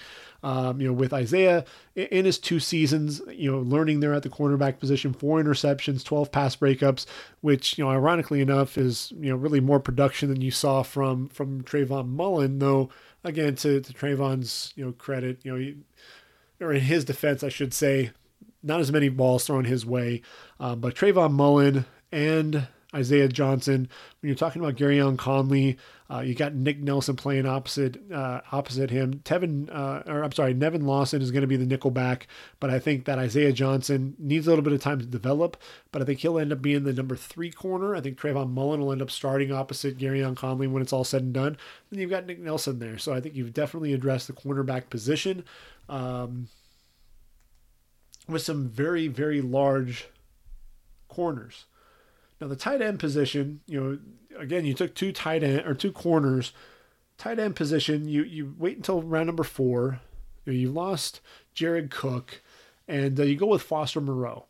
Now, Foster Moreau was a guy who was never asked to catch the football in LSU's offense. But Foster Moreau was a better than average athlete. I thought, because you saw him at the Senior Bowl. He was a guy who was making some pretty nice catches, and 52 receptions for 629 yards and 6 touchdowns in his career. Better inline blocker than he was a receiver there at LSU, but he ran a 4.66 40, 36.5-inch vertical leap, much better athlete than you would expect. And a guy who I think could end up, when it's all said and done, we may be talking about Foster Moreau as the number one tight end for the Oakland Raiders. Kind of crazy to think that now, but he's got Luke Wilson and Derek Carrier to battle. But I think he definitely has a shot. Round number 5, Hunter Renfrow definitely feels like a Mike Mayock pick. When you're talking about a guy that you can line up in the slot because you've got Antonio Brown and Tyrell Williams, I think Hunter Renfrow is a guy that can definitely fit in there. J.J. Nelson could be a guy, a vertical threat. Marcel Aitman, a guy who can be a big physical receiver. But Hunter Renfrow, the guy who caught the touchdown pass to upset Alabama in the national title game, a possession receiver, a guy, when you're looking at third down, whether it was Deshaun Watson, Kelly Bryant, or Trevor Lawrence, this was the guy that you're going to. 186 receptions, over 2,100 yards, 15 touchdowns, just 11.5 yards per reception in his career. But a guy, really speed wasn't necessarily his game. He's quicker than he is fast. An excellent route, savvy route runner. Still ran a 4.59, which isn't bad at 5'10", 184 pounds. Smallish arms, not the strongest guy. A guy who can easily be pushed off the line of scrimmage, but what he does have is a knack for getting open, making plays, a guy who can be a slot receiver, and I wouldn't be surprised if he ends up starting right off the bat. And then finally, Quentin Bell, 6'4", 219 pounds out of Prairie View. This is a guy, he moved from receiver to defensive end in 2018, showed really good speed coming off the edge. This is a guy that I talked about in my pre-draft. If you remember, I was talking about defensive ends, edge rushers and guys to kind of keep an eye out for. And Quentin Bell was a guy that came up. And I'm trying to get through here. It actually looks like I actually had him at linebacker, but this is someone who I think could end up being a pass rusher there for Oakland. I'm still trying to pull up see what all I had here for Quentin Bell.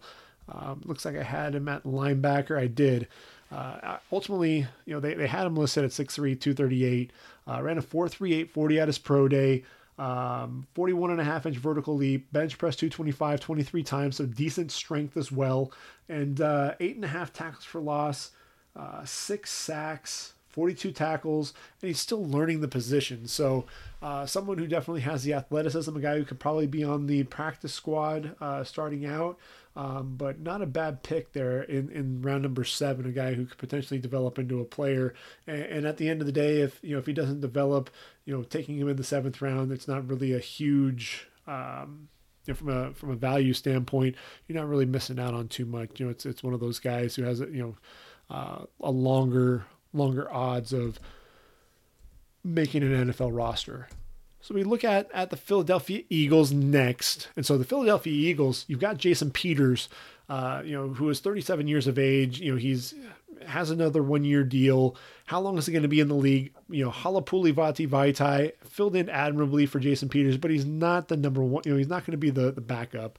I'm sorry, he's not going to be the heir apparent. He's a backup. He's more of a swing tackle. You've got Lane Johnson there at right tackle. Andre Dillard, I didn't think he was going to fall all the way to 25, to be perfectly honest. This is the best pass protector in the league, I thought. When you talk about Andre Dillard, I thought maybe, the lack of conditioning at the combine, he was gassing really easily, but he makes the finesse. He's a finesse tackle, 6'5", 315, very light on his feet, ran a 4.96 40 at the combine, moves very well, effortless, very patient with his hands, low pad level, slides very well. I thought that was an excellent pick. Philly really made the most of their draft picks. I thought they really hit it out of the park. In round number 2, Miles Sanders, a lot of people's number one running back in the draft, very fluid athletically, a guy who can put his foot in the ground and and change directions, can get north-south in a hurry. Ran a 4.49 40 at the combine, 36-inch vertical leap. And this is a guy who doesn't have a ton of wear on his tires because he was playing behind the great Saquon Barkley there at Penn State. And look, Miles Sanders, you know, he's a pretty good athlete in his own right. And, you know, over 1,200 yards on the ground, 9 touchdowns, 24 receptions as well. So a pretty good receiver. The biggest thing is the ball security, 11 fumbles. And I believe 7 that were lost in his career. I'm just going off the top of my head. I believe it was 11. The ball security, that's going to be the biggest issue. Is he going to be able to hold on to the football? If the answer is yes, then you've got a guy who can be that number 2 to Jordan Howard, who you picked up in a trade with the Bears. If not, then he's never going to see the field. You know, so he's really going to have to make sure that he can take care of the football. That's really the biggest concern. Second pick in round number 2, J.J. Arcega-Whiteside, one of my favorite wideouts. You know, just a very fluid athlete. You know, a guy who you can see the basketball skills. You know, his parents played basketball, and you know. What was crazy was, especially in the red zone, you watch what he did. All defenses knew what was coming, and you still couldn't defend it.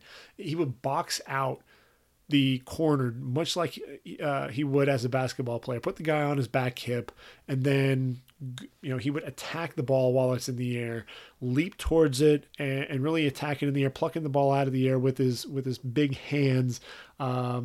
And you know, come down with the ball. Excellent body control as well, much like a rebounder, coming down with the football, making sure you're inbound. I'm sorry, with the basketball, making sure you're inbounds, and then get, you know, hitting that outlet pass.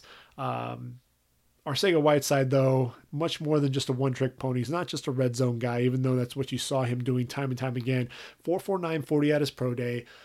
So a guy who can get vertical and get separation that way, also able to create separation late, extending his arms, and then, again, winning those 50-50 balls, playing basketball on the football field. And, you know, you've got Alshon Jeffrey. You have Deshaun Jackson, who's going to be your speed guy. You have Nelson Aguilar working out of the slot. But J.J. Arcega-Whiteside is a guy who is going to find his way onto the football field. He's another weapon for Carson Wentz, and I like this pick a lot. I think he's underrated as a receiver, and you know, people really need to start taking notice of what this kid can do. You know, when you're looking at the receiver position, Alshon Jeffrey, 29 years of age, Sean Jackson, 32 years of age. They're under contract for 2 years. Nelson Aguilar, though, only under contract for this season. So, you know, I think this is a really good pick, and somebody who I think could ultimately, you know, be a starter possibly by season's end. If not this season, then definitely next season. You know, you'll see Arcega-Whiteside starting there for the Eagles, and could end up being a favorite target, along with Zach Ertz, be a favorite target there for Carson Wentz. But over 1,000 yards this past season on 63 receptions and 14 touchdowns. In his three years on the field there with the Stanford Cardinal, 16.4 yards per reception. And again, a guy who I thought could stretch defenses vertically a lot better than people really gave him credit for. Now, Sharif Miller in the fourth round, 6'5", 254, another Penn State Nittany Lion going to the Eagles. They stay in state. And, you know, this is a guy who has pretty good length. You know, I think he can definitely, you know, bend and get around the edge and get to the quarterback. You know, I really think that Sharif is someone who needs to play in space a little bit more. I thought that he plays, you know, has good effort against the run, but he struggles to get off blocks at times. Still managed 31.5 tackles for loss and 14.5 sacks in his 3 seasons there in Happy Valley. But you know, someone who I think is going to have to continue to work and really hone his skills, use his hands a little bit more. But Miller is going to be, you know, you don't know what's going to happen with Vinnie Curry and Chris Long at season's end. You know, you do have Derek Barnett and you have Brandon Graham. Josh Sweat looks like another piece as well. So I think Sharif Miller, you know, used this year as a developmental guy. And then Chris Long may retire. Vinnie Curry may not be back on the roster a season from now. And then, you know, Sharif Miller can then move into the rotation. And then finally, Carson Wentz, look, you know, missed 2017 with that ACL tear, and then had issues with his back in 2018. So you need to have somebody to back up Wentz, especially now that Nick Foles is gone. So what do? They go out and draft one of these guys that's really flying under the radar. 5th round pick, Clayton Thorson out of Northwestern, 6'4", 222 pounds. You know, can run hot and cold at times. You know, as a passer, but when he's on, man, this guy can really light it up and really spread the ball around the field very well. A career 58.4% passer, so that's definitely a concern, although he was over 60% in each of his final 2 seasons there at Northwestern. Over 10,000 yards passing, 61 touchdowns, 45 interceptions. Got to cut down on the mistakes. And that's really the biggest thing for him. He's so inconsistent with his throwing. And here's the deal. You know, he tore his, you know, still played in and started every game of his career. So, I mean, when you think about that, even though he tore his ACL in the bowl game, so that's 53 games that he started, tore his knee in the bowl game. And, you know, I don't think he's quite the athlete that he was, you know, really still working to get back to that level as a freshman. Over just under 400 yards on the ground and 5 touchdowns. He scored 27 touchdowns in his career. I like the physical skills. I worry about the decision making, you know, especially with the interceptions and the career, you know, percentage under 60%. But there are some tools to work with there. You know, when you're talking about guys that, you know, the almost 1-to-1, you know, or under 2-to-1 touchdown interception ratio, you know, Clayton Thorson taken in round number 5. You know, you can make the same argument that he wasn't throwing to the best receivers in the world, and that maybe his offensive line wasn't as good as some of the others. So the arguments that people are making for Daniel Jones, you can also make for Clayton Thorson, a guy who's a very good athlete. Really, the only difference is he wasn't working with a guy like David Cutcliffe, but a lot of those, you know, there are a lot of similarities. Daniel Jones has that relationship. He goes number 6 overall. Clayton Thorson sitting there in round number 5.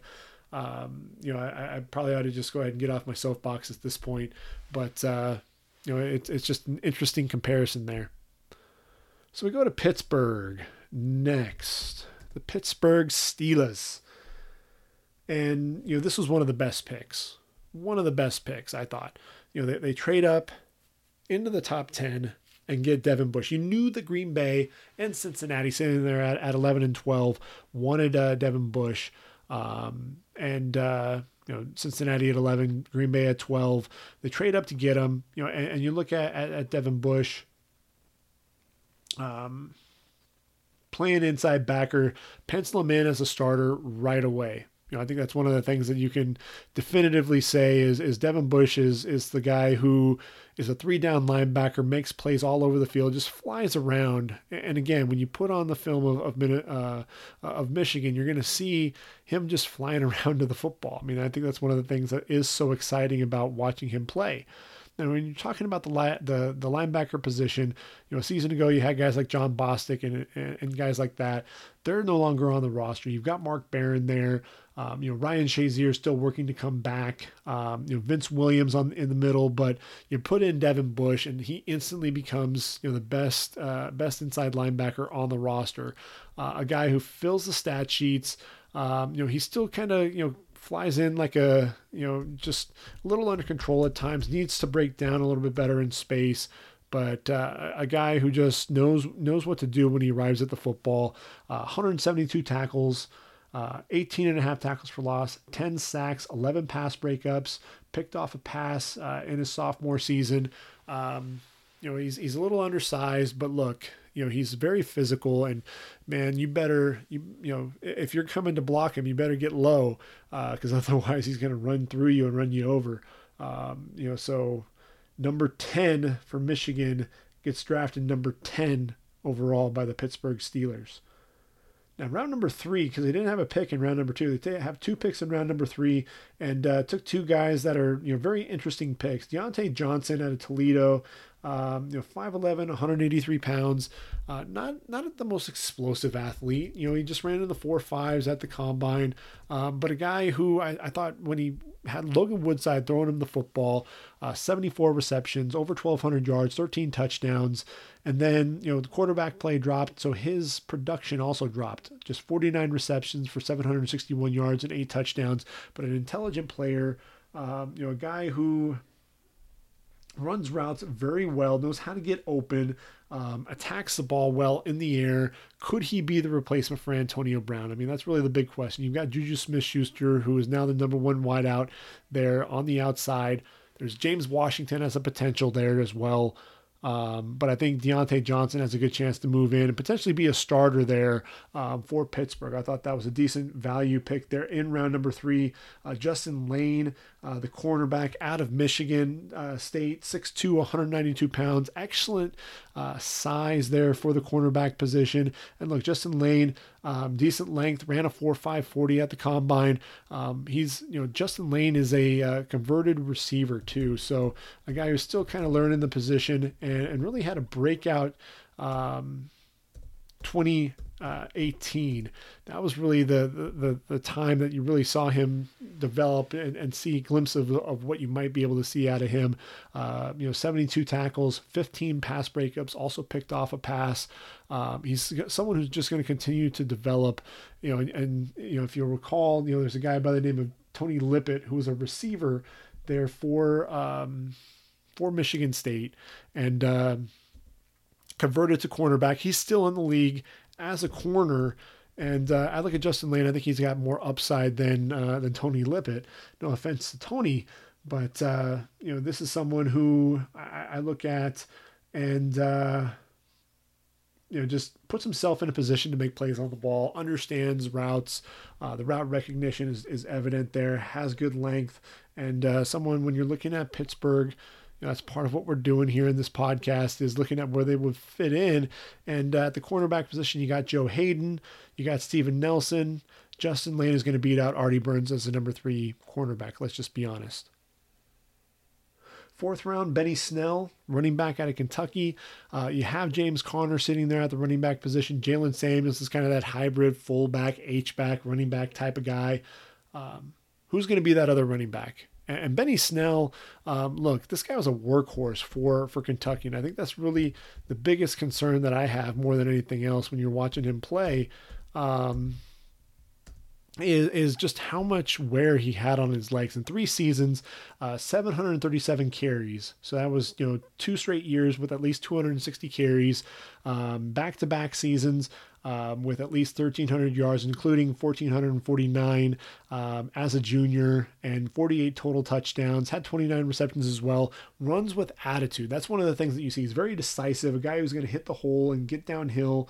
It definitely feels like a Pittsburgh Steeler player, you know, a guy who, you know, looks like James Conner running the football, very powerful between the tackles. The difference between him and James Conner, though, is James Conner has more of a burst to run away from you. This, you know, you don't get much of a change of pace when you have James Conner and then you put in Benny Snell. So you're not going to have that change of pace back so much.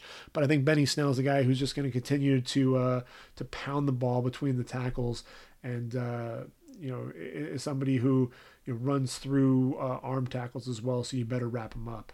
Zach Gentry taken in round number 5. 6'8", 265. Man, the Pittsburgh Steelers love their tall tight ends. Seems like they always have one of the, you know, from the Jesse James type. Vance McDonald's a big guy as well. Zach Gentry, a tight end. You know, I think he has a chance to be the number 2 tight end. Vance McDonald, then Xavier Grimble as kind of that blocking tight end. Jesse James is gone, so Zach Gentry kind of filling that role. You know, in round number 6, Sutton Smith out of Northern Illinois, back-to-back seasons of MAC Defensive Player of the Year, undersized outside linebacker, played defensive end at you know, with the Huskies, but a guy who's going to definitely be an outside linebacker. He was undersized, you know, 58.5 tackles for loss, 30 sacks. 7 forced fumbles, 6 fumble recoveries, 3 of which were returned for touchdown. A guy who's just so quick off the ball. He's quicker than he is fast, and you know, able to bend around the corner very well. You know, he is going to be so undersized. You know, can get engulfed. I think he's going to be a special teams player and a guy who's going to really have to find the role defensively, but a guy who I think can be a situational pass rusher. And when you're looking at the outside linebacker position, you have TJ Watt, you have Bud Dupree. Can he find time on the field? There's Anthony Chickalow sitting there as well, but he can be another guy who could potentially be a guy to rush the passer. Isaiah Bugs taken in the sixth round, the defensive tackle. He's 6'3", 306. Pretty good instincts for a guy. You know, I think he can be a five technique. He played that quite a bit there for Alabama. You know, I didn't think that he necessarily had the strength to be a defensive tackle. You know, and I didn't think he was the most athletic guy either, but a guy who just got the job done. Look, a season ago, 13.5 tackles for loss, 9.5 sacks, 3 pass breakups as well. A guy who, it wasn't always pretty, but he got the job done. And really that kind of fits the MO for the Steelers just a little bit. The Steelers really using their draft picks to address a lot of different needs. And Isaiah Bugs, you know, he can be a backup there for Stephon Tuitt and Cameron Hayward. Round number 6, one of my favorite players, hands down, Ulysses Gilbert III, 6 foot, 224 pounds, excellent top end speed, runs, you know, in the 4.4 to 4.5 range. Here's the thing, you know, he can be that hybrid safety linebacker type. Could he play inside linebacker, outside linebacker? He can play all over the field. You know, he did whatever was asked of him there at Akron with the Zips, and you know. If you want proof of that, just take a look at some of the things that he did. As a sophomore and a junior, your sophomore, 121 tackles, 11.5 for loss, 4 sacks. As a junior, 140 tackles, 9.5 for loss, 4 sacks, 3 interceptions, 4 pass breakups. The ball skills were evident. They end up moving him out, and he was basically kind of lined up almost in the slot more than anything else. Played a lot in space out there. Wasn't really rushing the quarterback. Only a half a sack, you know, compared to the 8 in the previous 2 seasons combined. Still managed 7.5 tackles for loss and 85 tackles, but was really playing out there on the outside. And you know, a guy who had 2 fumble recoveries for touchdown, and you know, just a tremendous athlete, and the versatility that he brings, and you know, the speed. I think there, you know, he'll be a core and really be a special teams ace for the Steelers, but a guy who I think can stick in the league because you can play him at just about every position on the back end of that defense. And then finally in the 7th round, Derwin Gray, 6'5", 320 pounds. He was a tackle at Maryland. I think this is a guy who is going to kick inside to guard. I think, you know, he lacks the foot speed at tackle. So I think you kick him inside to guard. You know, you've got Ramon Foster. You've got David DeCastro. I think he provides good depth there. Could he be a tackle? Maybe, but I think, you know, he's best suited on the inside. You know, could be a good depth piece. You know, the versatility is definitely there. So we move on to Seattle. You know, Seattle, I was trying to call this pick. I knew Seattle was going to go a little out in left field. And, you know, they definitely did that with their first pick. You know, not somebody who was going to be on anybody's radar as a first-round pick. Or definitely, you know, what Seattle usually does, they look at their board, and their board is really representative of what they're looking for. And kudos to them for not listening to any of the outside noise and really not listening to anyone arguing about their picks either. Their last four first-rounders, check this out. Guard James Carpenter, taken 25 overall in 2011. Bruce Irvin, everyone was surprised there, number 12 overall in 2012. Offensive tackle, offensive guard, Jermaine Ifedi, taken out of Texas A&M with the 31st overall pick in 2016. Everyone was surprised with that. And then maybe the biggest shocker, well, maybe Bruce Irvin was the number 1 shocker, but close second was running back Rashad Penny, taken number 27 overall in 2018 when everyone had him as a second-round pick. I thought they were going to go the route of sack daddy Jalen Ferguson. Instead, they go with the physical, you know, the thunder to Ben Banigou's lightning, and L.J. Collier. And here's the thing with L.J. Collier. You know, this is a guy who I think is an ascending player. A guy, you know, 6'2", 283 pounds, 11.5 tackles for loss, 6 sacks, 4 pass breakups. And you know, when I look at him, he's definitely a 4-3 left defensive end at the next level. Can definitely has power in his hands, can drive guys back into the backfield. And this is someone where, you know, when you're talking about him rushing the passer, is he going to be a guy that can bend off the edge? No, but a guy who you can kick inside on passing downs and really do, you know, if you're looking to do like a NASCAR type of scheme, that could be something that could definitely help there with a guy like TJ. They need, or I mean LJ. You needed a defensive end with Frank Clark being traded to the Chiefs. And this is a guy who can definitely get after the run as well. And, you know, I think he'll end up probably starting at one of the defensive end positions, likely opposite Quentin Jefferson. So Seattle had 2 first-round picks, but they traded one of them, ultimately got into round 2 because they only had 4 first-round picks. They kept making some trades. Ultimately, in the second round, again, there was Chauncey Gardner-Johnson, some of these other guys that were out there at the safety position, but they took Marquise Blair in round number 2 out of Utah, 6'1", 195 pounds, tall, free safety, closes well, makes plays on the football. You know, someone who, you know, a lot of his plays were made down the field, which I think can be concerning at times.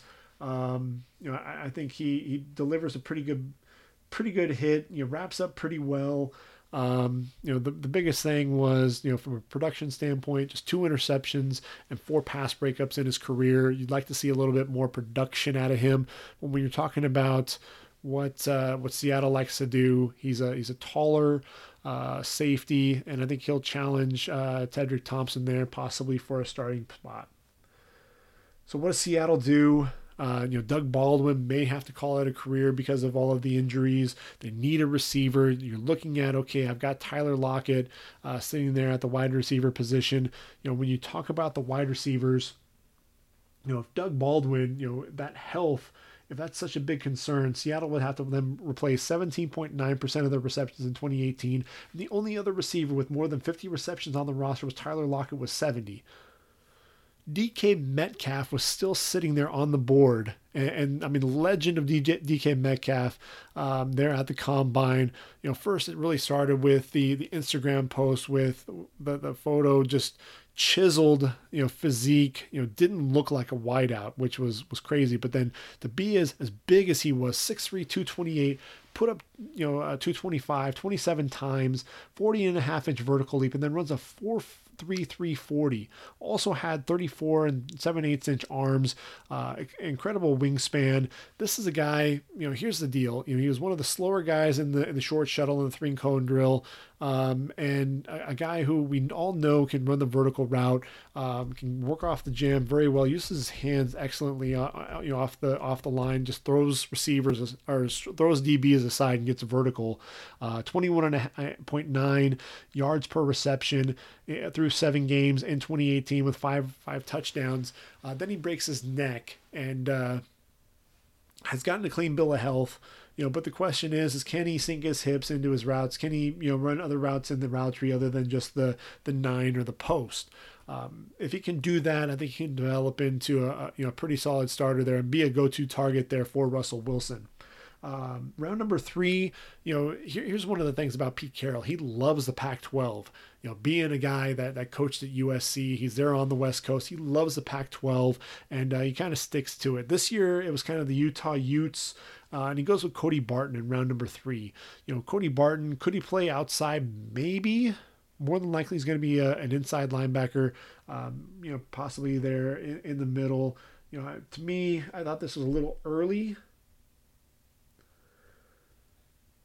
more than anything else.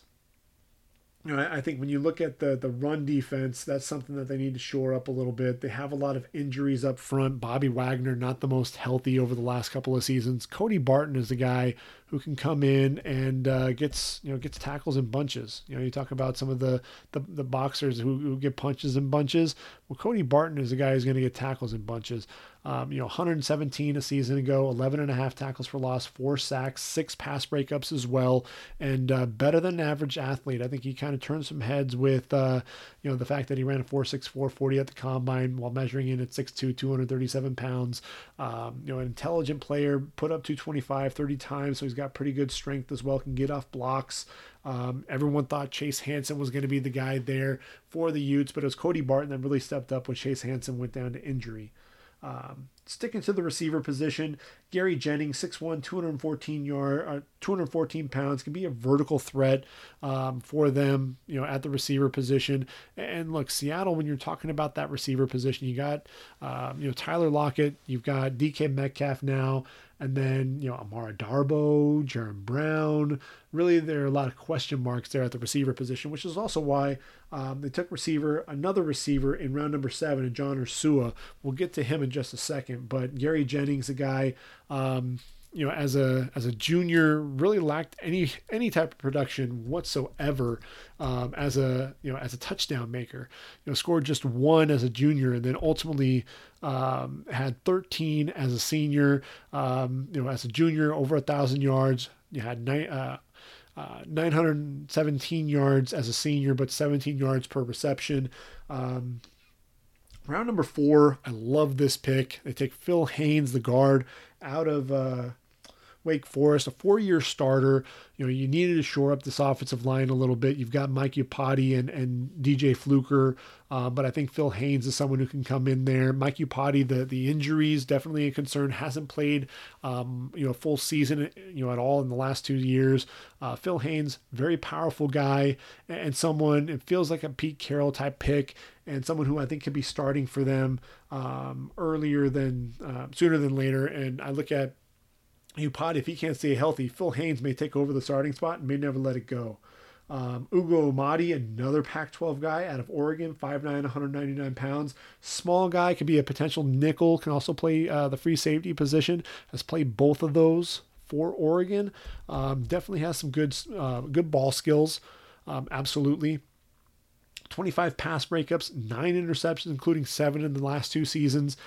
Converted to safety in 2018. That kind of helps with his versatility. Undersized, but a guy who I think when you're talking about Seattle, they need to find an identity there in the secondary. They have Trey Flowers, they have Shaquille Griffin at the cornerback position. Really, this guy, you know, being 5'9", doesn't really fit into what Seattle has done in the secondary, but somebody who has the versatility to play a lot of positions. You know, so they can plug him into a lot of different roles. Ben Burke-Kirvin, man, another Pac-12 guy out of Washington, you know, taken in the 5th round.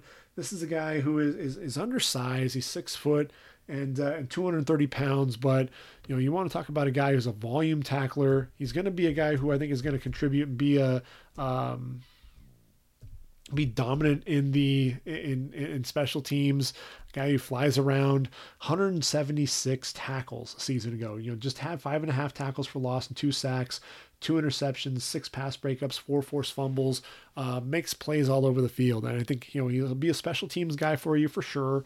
And then after that, you know, could he potentially be a guy? Look, all the injuries at the linebacker position, he's a guy who's definitely going to fill in, you know, a need there from a depth standpoint. But a guy who could find his way onto the field with all the injuries if guys can't stay healthy. Round number 6, they get another running back. Seems like they do that just about every year. Chris Carson, Rashad Penny, J.D. McKissic, C.J. Procise. So Travis Homer is getting into a backfield that's going to be very, you know, very competitive. You know, I think you got to have a logjam at the position. I don't know if he's going to make the roster. 5'11", and let's see. 5'10", just over 200 pounds, and you know, was actually pretty quick at the combine. Ran a 4.48 40. You know, back-to-back seasons where he had over 900 yards on the ground, 12 touchdowns in those years as well, 37 receptions. Stepped in as a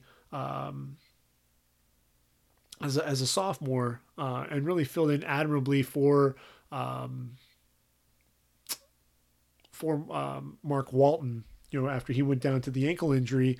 And I think that's one of the things for Travis Homer is, you know, that he has going for him is he's a guy who,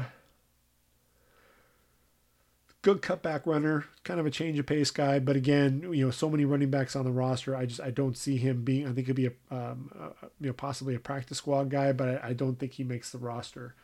6'3", 294 pound defensive tackle DeMarcus Christmas, coming off the board in round number 6. This is a guy who works hard between the tackles, a guy who does a good job, seeing the football and getting there, absorbs a lot of blockers, and he's not the biggest guy really at the defensive tackle position. 11 and a half tackles for loss, 3.5 sacks, 13 pass breakups. Definitely does a good job getting his hand into the passing lane. And I'll tell you what, he was a better athlete than I thought. Watching him at the combine, 5.08 40 at the combine. He's someone who I think will, if nothing else, is going to provide some depth up front. Going to work to make the roster, especially when you're talking about Jaron Reed, Nazir Jones, Poona Ford, Jamie Meter there at defensive tackle. But he's someone who I think can definitely work his way into the rotation. And then finally, as I mentioned before, John Ursua taken in round number 7. This is a guy who's going to be a slot receiver, quicker than he is fast, 5'9", 178 pounds. This was someone who had torn his ACL. It was on his way to having a pretty good season there for Hawaii. And then after 6 games, in just 6 games, he had 47 receptions for 667 yards. I was leading the country, and then he goes down to injury. This past season, 89 receptions, over 1,300 yards, 16 touchdowns. Quicker than he is fast, knows how to get open, good ball skills, a guy who could play in the slot. So when you're talking about the receiver position, if Doug Baldwin isn't on the roster, you've got Tyler Lockett, then DK Metcalf, Gary Jennings, John Ursua. That really upgrades the receiver position, gives them a lot of guys, a lot of options there at the receiver position. Just a couple more teams to go, and then we are done. San Francisco 49ers are next. And what did the Niners do? Obviously, they take Nick Bosa with the number 2 overall pick. I mean, how could you not, right? I mean, the 49ers, they already had DeForest Buckner on the inside, 13.5 sacks. They bring in Dee Ford, a double-digit sack guy on one side. And then you've got Nick Bosa to pair with Ford on the outside. You move Solomon Thomas inside to defensive tackle. You really got a formidable group there up front. In round number 2, they take Deebo Samuel. Look, Deebo Samuel, I would be much higher on him if he could just stay healthy. 5'11", 214 pounds, dealt with hamstring injuries, tore his knee after 6 touchdowns in 2 games, a couple of kick returns for touchdown. Excellent route runner. You saw that with his suddenness, with his route running at the Senior Bowl was virtually uncoverable. When you look at San Francisco, the receiver position, they needed another wideout to pair with Dante Pettis. They've got Jordan Matthews, Marquise Goodwin. They needed a bigger receiver though, and that's really I'm surprised they didn't go with Hakeem Butler. They instead in round number 3 opt for Jalen Hurd, the converted running back out of Baylor. Was a running back at Tennessee. Ultimately as a playing receiver. This is a guy that a lot of people are high on. A lot of people think that Jalen Hurd just needs to continue to develop, a big physical guy. I don't know, as a sophomore at Tennessee, over 1,200 yards on the ground and 12 touchdowns as a full-time receiver for Baylor, 69 receptions, 946 yards and 4 touchdowns. Here's the thing that kind of worries me about him. The lack of speed. For a guy who's 6'5", 226, ran a 4.66 40 at his pro day, not the fastest guy. He's an interesting weapon, a guy who could be productive as a running back. I don't know where he fits into the equation, and especially when you had guys like Hakeem Butler sitting out there, But look, we said that before with Dante Pettis, and said, hey, there are other guys that are out there. Why aren't you taking somebody else? And we saw what happened with Dante Pettis. He's going to be, it's proven that he can be a guy, be a go-to target there for Jimmy Garoppolo. In the 4th round, they take Mitch Wishnowsky, the booming punter there for Utah, has excellent leg strength, was a Ray Guy Award winner, very accurate punter, does a great job pinning the ball in the opponent's 20. Big guy too, 6'2", 218 pounds. Like I said, I thought he was the best punter in the draft. No offense again to to Jake Bailey. I mean, Bailey, is one of the more versatile weapons, but this is a guy, look, over 8,000 yards, in it, on his 175 punts, 45.7 yards per punt as well. He'll be the starter there and probably be the starting punter for a long time. The rest of the picks wasn't as enamored with. Dre Greenlaw, 6 foot, 237 pounds, plays faster than his time speed for sure. Look, Greenlaw ran a 4.73 40 at the combine. At 6 foot, 237 pounds, I was really surprised that he ran as slow as he did. Was very productive there at Arkansas. Over 300 tackles in his career, including triple digits. Over 100 tackles in 2017. 13 tackles for loss, 4 sacks, 3 interceptions. This is a guy who I think, though, is going to be mostly a special teams player, at least starting out. Caden Smith, a tight end. Going to be the blocking tight end. 6'5", 255, was a weapon up the seam for Stanford. Not a guy who was going to separate. Really had to go up and win a lot of 50-50 balls. 47 receptions, 635 yards, 2 touchdowns as a junior. A guy who, like I said, he's not going to be the guy to stretch the field, but they're not going to need that. That's George Kittle. Caden Smith is going to compete with Garrett Selleck to be the second tight end. He'll be more of a blocker. It's what Stanford tight ends are known for, but a guy who can get up the seam, can create that late separation, and go up and high point the football. Justin School at Vanderbilt, athletic tight end, offensive tackle, 6'7", 317 pounds, excellent length, moved from right tackle to left tackle in 2017. I think he has the potential to be that swing tackle. You got Joe Staley at left tackle. You got Michael McGlinchey at right tackle. So you're set there. But a guy who I think can be that number 3 tackle and can really develop there into some pretty good depth piece there for the 49ers. And then you get Tim Harris, 6'1", 205 pounds, out of Virginia, someone who needs to stay healthy more than anything else. Again, a corner who has really good size, and I was kind of surprised that they waited this long to take a cornerback. But with Tim Harris, it was a sixth-year senior, because in 2016 and 2017 was out for the year. But in those years with Virginia, 17 pass breakups, 4 interceptions, a big physical corner. He played in just 6 games in each of his first 2 years, in 2013 and 2014. So he's one of the older corners. I don't know if the durability, if he's going to be able to hold up. I thought that they were also going to go with the corner sooner, but I think the addition of Jason Verrett to the secondary, already have Richard Sherman, Akella Witherspoon, Tarvarius Moore, Jimmy Ward, adding Jason Verrett, that kind of tempered the need for a corner.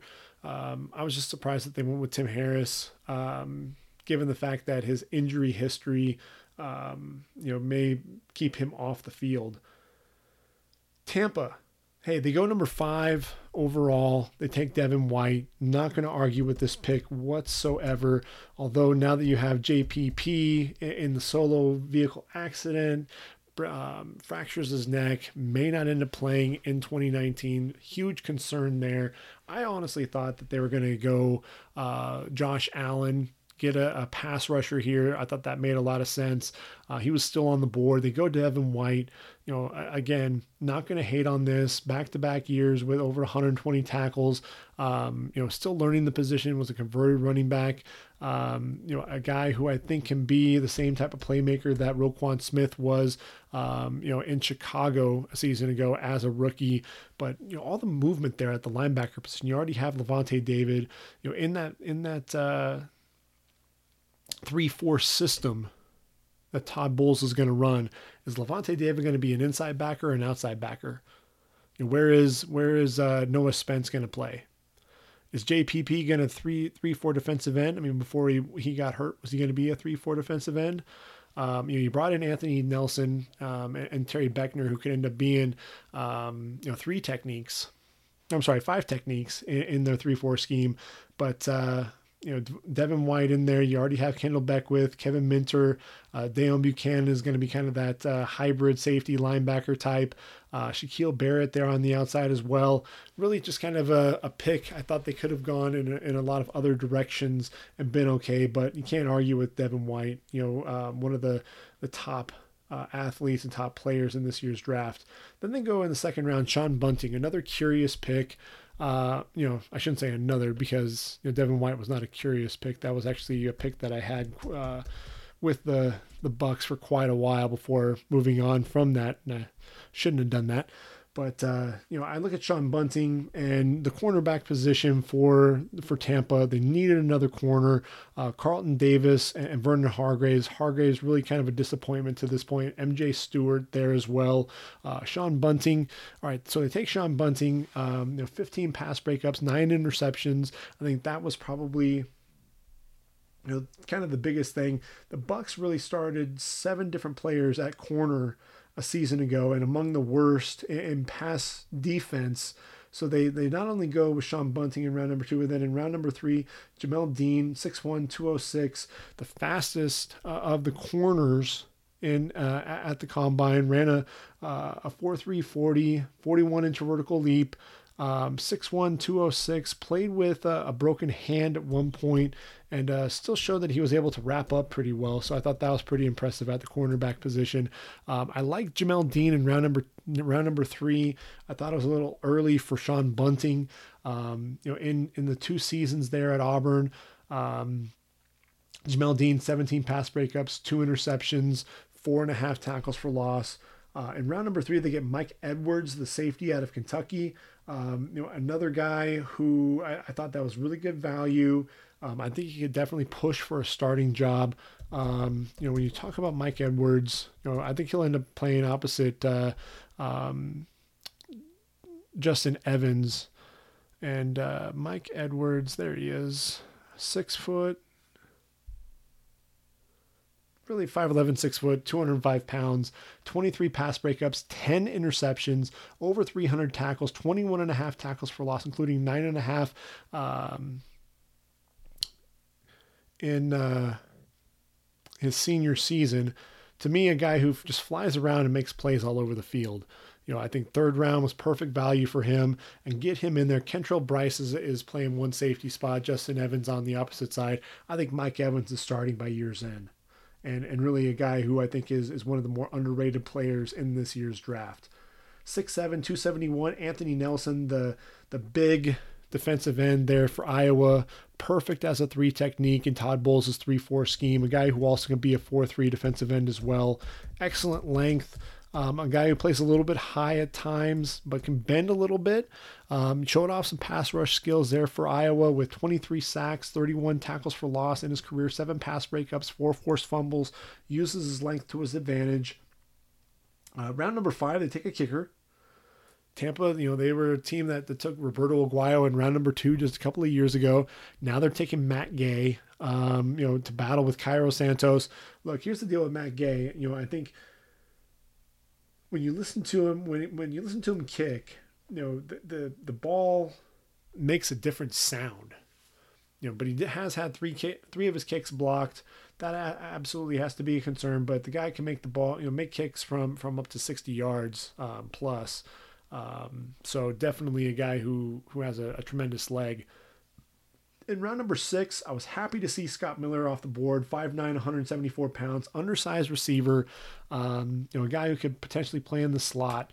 Again, there's some other receivers out there that, I was expecting Scott to be more of a priority free agent. Wasn't expecting him to come off the board this early. But you can't argue with production, 71 receptions, 1,148 yards, 9 touchdowns, 23 total in his career. A guy who can get vertical, excellent route runner, very sudden in and out of his routes. He's a guy who I think can end up making the roster and being a productive receiver. But like I said, I thought he was going to be a priority free agent. Cole Beasley was a priority free agent for the Cowboys. You see what he's been able to do. And, I think Scott Miller coming from from a group of 5 school like Cole Beasley did, I think he has a shot. And then, as I mentioned, Terry Beckner out of Missouri, 6'4", 296 pounds. This was a big, tall, physical guy up front for Missouri, one of the top recruits coming out of high school, goes to Mizzou. Mizzou's known for producing their defensive players there under Barry Odom. Back-to-back seasons with 11 tackles for loss, 13 and a half sacks in his career. A guy who I think can end up being a five technique at the next level. I think that's what's going to be interesting. He could also move inside and play defensive tackel there in a 4-3 scheme when he's needed to, if Todd Bowles is going to kind of move things around and be a little bit of a hybrid defense. 5'1", 940 at the combine, just a 24.5-inch vertical leap. Not the most explosive player, but someone who I think could end up being has good, good strength, good upper body strength, and a guy who can flash, both against the run and the pass. And I think he could end up finding a home for himself as a five technique. Now, Tennessee, the Titans going Jeffrey Simmons. So happy that Jeffrey Simmons came off the board in round number one, especially as they were talking there during the NFL draft coverage about why he got into the fight and why he was hitting the girl that they were. They're just defending his family more than anything else. He's a model citizen after that.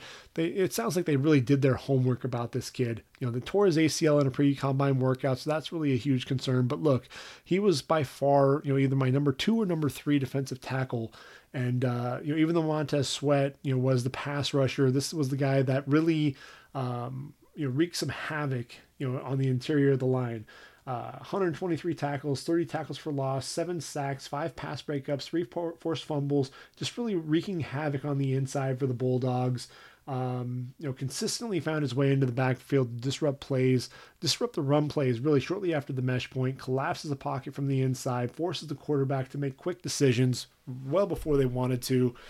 So when you look at Tennessee and you're looking at, what's going to happen, up front, because Jeffrey Simmons with that knee, he may not play at all in 2019. Are they able to sustain that? They didn't go with any other defensive linemen up front. You've got Daquan Jones and Matt Dickerson to team with Jarrell Casey right now. There's Austin Johnson, Brent Urban up there, as well. Maybe because you're only running a 3-man front, that's enough. But I think Jeffrey Simmons ends up moving into a starting role to take some pressure off of Jarrell Casey once he's healthy. Round number 2, they get another one of my favorite players, A.J. Brown out of Mississippi, 6'1", 226 pounds, slot receiver extraordinaire. This was a guy, I think, coming into the season, everyone was talking about him. Then all of a sudden, the love just went away. I don't know why. Ran a 4.49 40 at the combine. This is a guy who, can get vertical. Proven with his vertical speed, can very powerful after the catch. As a runner, a better route runner than DK Metcalf was, his teammate, a big physical guy, and running that fast, it's kind of staggering. Excellent blocker on the outside, very physical. And that'll be nice with Derrick Henry running the football. Back-to-back seasons with over 1,200 yards, including 1,320 yards this past season with 85 receptions, 15.8 yards per reception in his career, 19 touchdowns. And when you're talking about Tennessee, I think he's going to start right away. I really do. You've got Adam Humphries, who's also playing in the slot, but A.J. Brown can play outside. He can play in the slot. Gives him some versatility there. You have Tajay Sharp. You have Tywann Lewis. I really like this pick a lot, and that's going to give Marcus Mariota another weapon to throw to. Nate Davis, taken in round number 3 out of Charlotte. I thought this was good value here. 6'3", 316 pounds. Played a tackle there for Charlotte, but he's going to be a guy who's going to kick inside to guard and challenge Kevin Pamphile there at right guard for the starting spot. You have Roger Saffold at left guard. Josh Klein's gone. Kevin Pamphile and Nate Davis are going to battle for that starting spot, and I wouldn't be surprised if Nate Davis isn't the guy that ends up taking over that spot. 6'3", 316 pounds, pretty good athleticism, really keeps, a low center of gravity, and a guy who I think is going to excel on the interior. of the offensive line. Amani Hooker, 5'11", 210 pounds, very intelligent guy. You know, he can be a safety, he can be a nickel, can be another linebacker as well. You know, can line up in the slot, does a little bit of everything. You know, when you look at Tennessee, what do they have on the roster? They're loaded at corner with Malcolm Butler, Logan Ryan, and Adoree Jackson. The safeties, they brought in Kenny Vaccaro. They have Kevin Byard, you know, who was a Pro Bowl snub. Amani Hooker is just another guy who provides that versatility there in the secondary. He can play in a lot of different positions, and you know, because he can play in the slot, because he can play safety, because he can be another linebacker up front. You know, I think that's where, you know, I think Mike Vrabel likes that versatility. Can line him up in a number of roles. You know, in his 3 years there in Iowa City with the Hawkeyes, 125 tackles, 3.5 for loss, 1 sack, 6 interceptions, 9 pass breakups. One of those interceptions he had returned for touchdown. You know, just a guy that, you know, is going to be very versatile for them. Pass rusher DeAndre Walker, 6'2", 251, taken in the 5th round out of Georgia. A guy who has a really quick first step coming off the football, uses really long arms to get to the quarterback as well. Someone who, you know, when you're talking about production, they're at Georgia, really waited until his senior year to really put everything together, getting after the quarterback, but really it was the last 2 seasons. You know, in those 2 seasons, 24.5 tackles for loss and 13 sacks, 4 pass breakups, 5 forced fumbles. A guy who I think is going to be kind of a situational pass rusher here, at least at first, as he continues to develop his game. You know, you've got, you know, Cameron Wake, Kamali Correa, and, you know, Harold Landry there at the outside linebacker position, especially now that Brian Arakpo is gone, but a guy who's going to definitely provide some depth getting after the quarterback off the edge. And then 6th-round pick, David Long Jr. out of West Virginia, 5'11", 227 pounds, undersized linebacker, but very instinctive. And this is a guy who shoots gaps for days. I'm a big fan of David Long. You know, is he the fastest guy? No. But I really don't care. When you're looking for football players, this is a guy who definitely fits the bill. I think Mike Vrabel is going to find a home for him. Over 100 tackles this past season. 39.5 tackles for loss in his career, 12.5 sacks, 10 pass breakups, a guy who just makes plays all over the football field. You know, you can say what you want about him and whether or not he's undersized, whether or not he's the fastest guy. He's just a football player. He works well through traffic. He runs the alley well. He shoots gaps, very decisive, uses his eyes to his advantage. That makes up for some of the lack of you know, athleticism or the lack of physical traits. And to me, at the end of the day, you're looking for those football players. David Long on the you know, an inside linebacker. Who do they have there right now? They've got Jayon Brown, kind of an undersized inside linebacker as it is. They have Wesley Woodyard. And then after that, you know, there's Rashaan Evans, and then there's David Long. I think he's one of those guys who's going to provide some good depth there. And, you know, I think he and Rashaan Evans will probably be competing with Jayon Brown for that starting spot opposite Wesley Woodyard. And if I can get my computer working here, checking Spot Track. I really want to take a look at Tennessee. Let's see where Wesley Woodyard is in terms of his contract. You know, they no longer have Avery Williamson there at inside linebacker, which is a big reason why they ended up drafting Rashaan Evans. So let's see. Jayon Brown signed through 2021, but Wesley Woodyard, 32 years of age, signed through 2020, so there you go. Jayon Brown, Rashaan Evans, David Long, you know, 3 linebackers, 2 starting spots, you know, in a season, but, you know, I think David Long definitely has a shot. And finally, the Washington Redskins. I knew the Washington Redskins, you know, I'm, you know, they were great being patient, sitting there. I thought they were going to have to trade up to get their quarterback that they wanted. Makes a lot of sense that they wanted Dwayne Haskins there. Look, I knew the Giants really liked Daniel Jones. I couldn't in good conscience put him in the 1st round in my mock draft. I just didn't think that made sense, especially when I think Dwayne Haskins may be the best quarterback in this draft.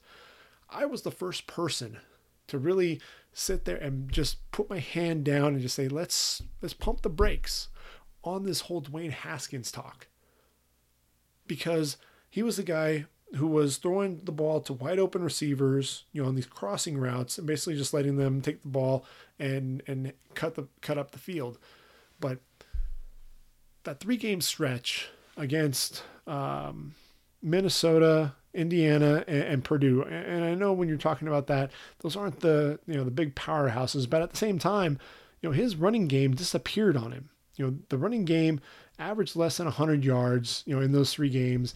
And Dwayne Haskins did not disappoint. He was a guy, to me, when you look at what he did, you know, Indiana, Minnesota, Purdue, in those 3 games, the running game averaged just 107.3 yards per game, including back-to-back games under 100 yards in those final 2 games down the stretch. 71.4% completion percentage, 1,337 yards, 11 touchdowns, and 3 interceptions. During that time, he was airing the ball down the field, hitting his receivers in stride. He put that team on his back. Against Penn State, people say, look, that wasn't his best game, but what did he do in that game? 2 touchdowns in the final 8 minutes to will that Ohio State team to victory over Penn State.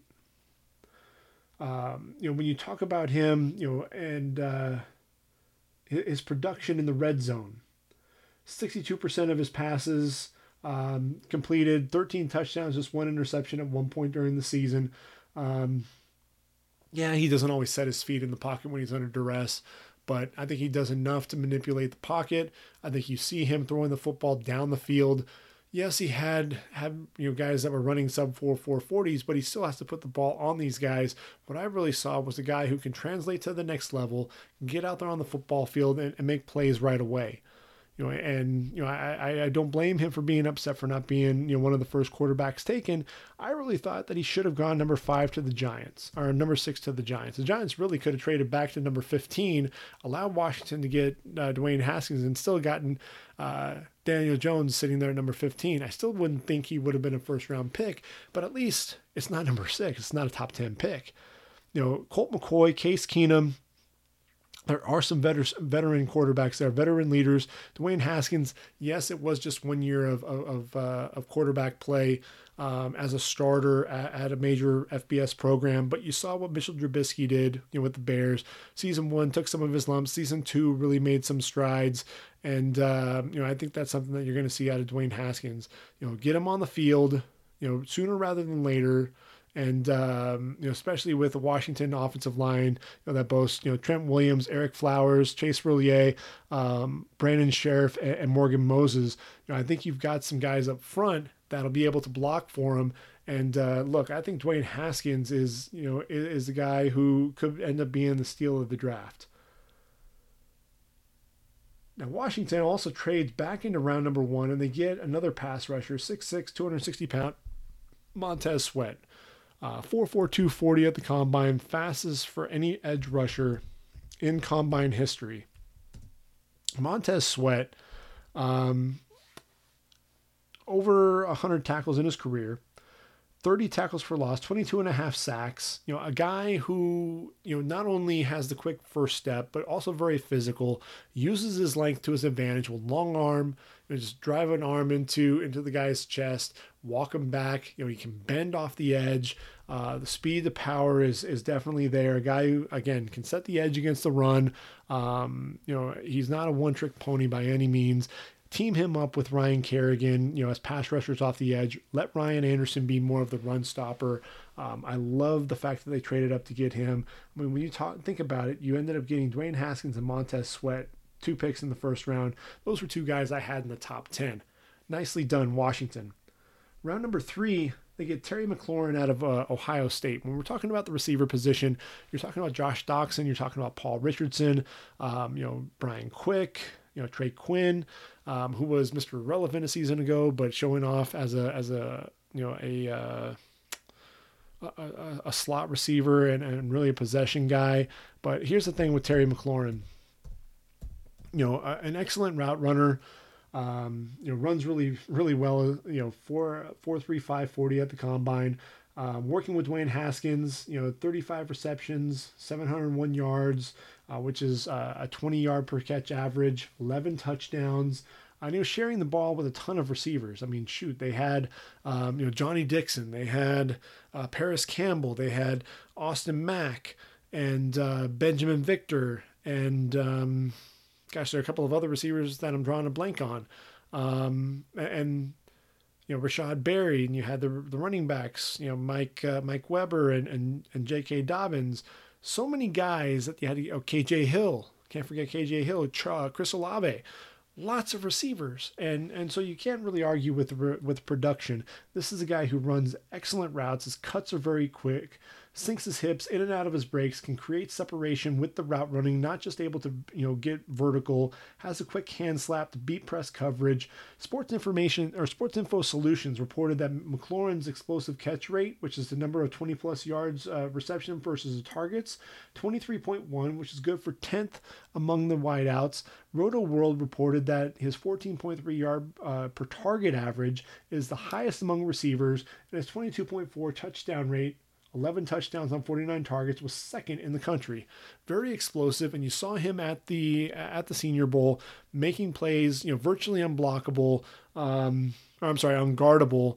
I think he's a guy who can come in and start right away, and be a guy, complements Doxson and Richardson very well. Richardson, the vertical threat, Doxson more of a the bigger receiver. McLaurin's going to be a guy who can make plays on the outside and the inside very well. Round number 4, they get Bryce Love.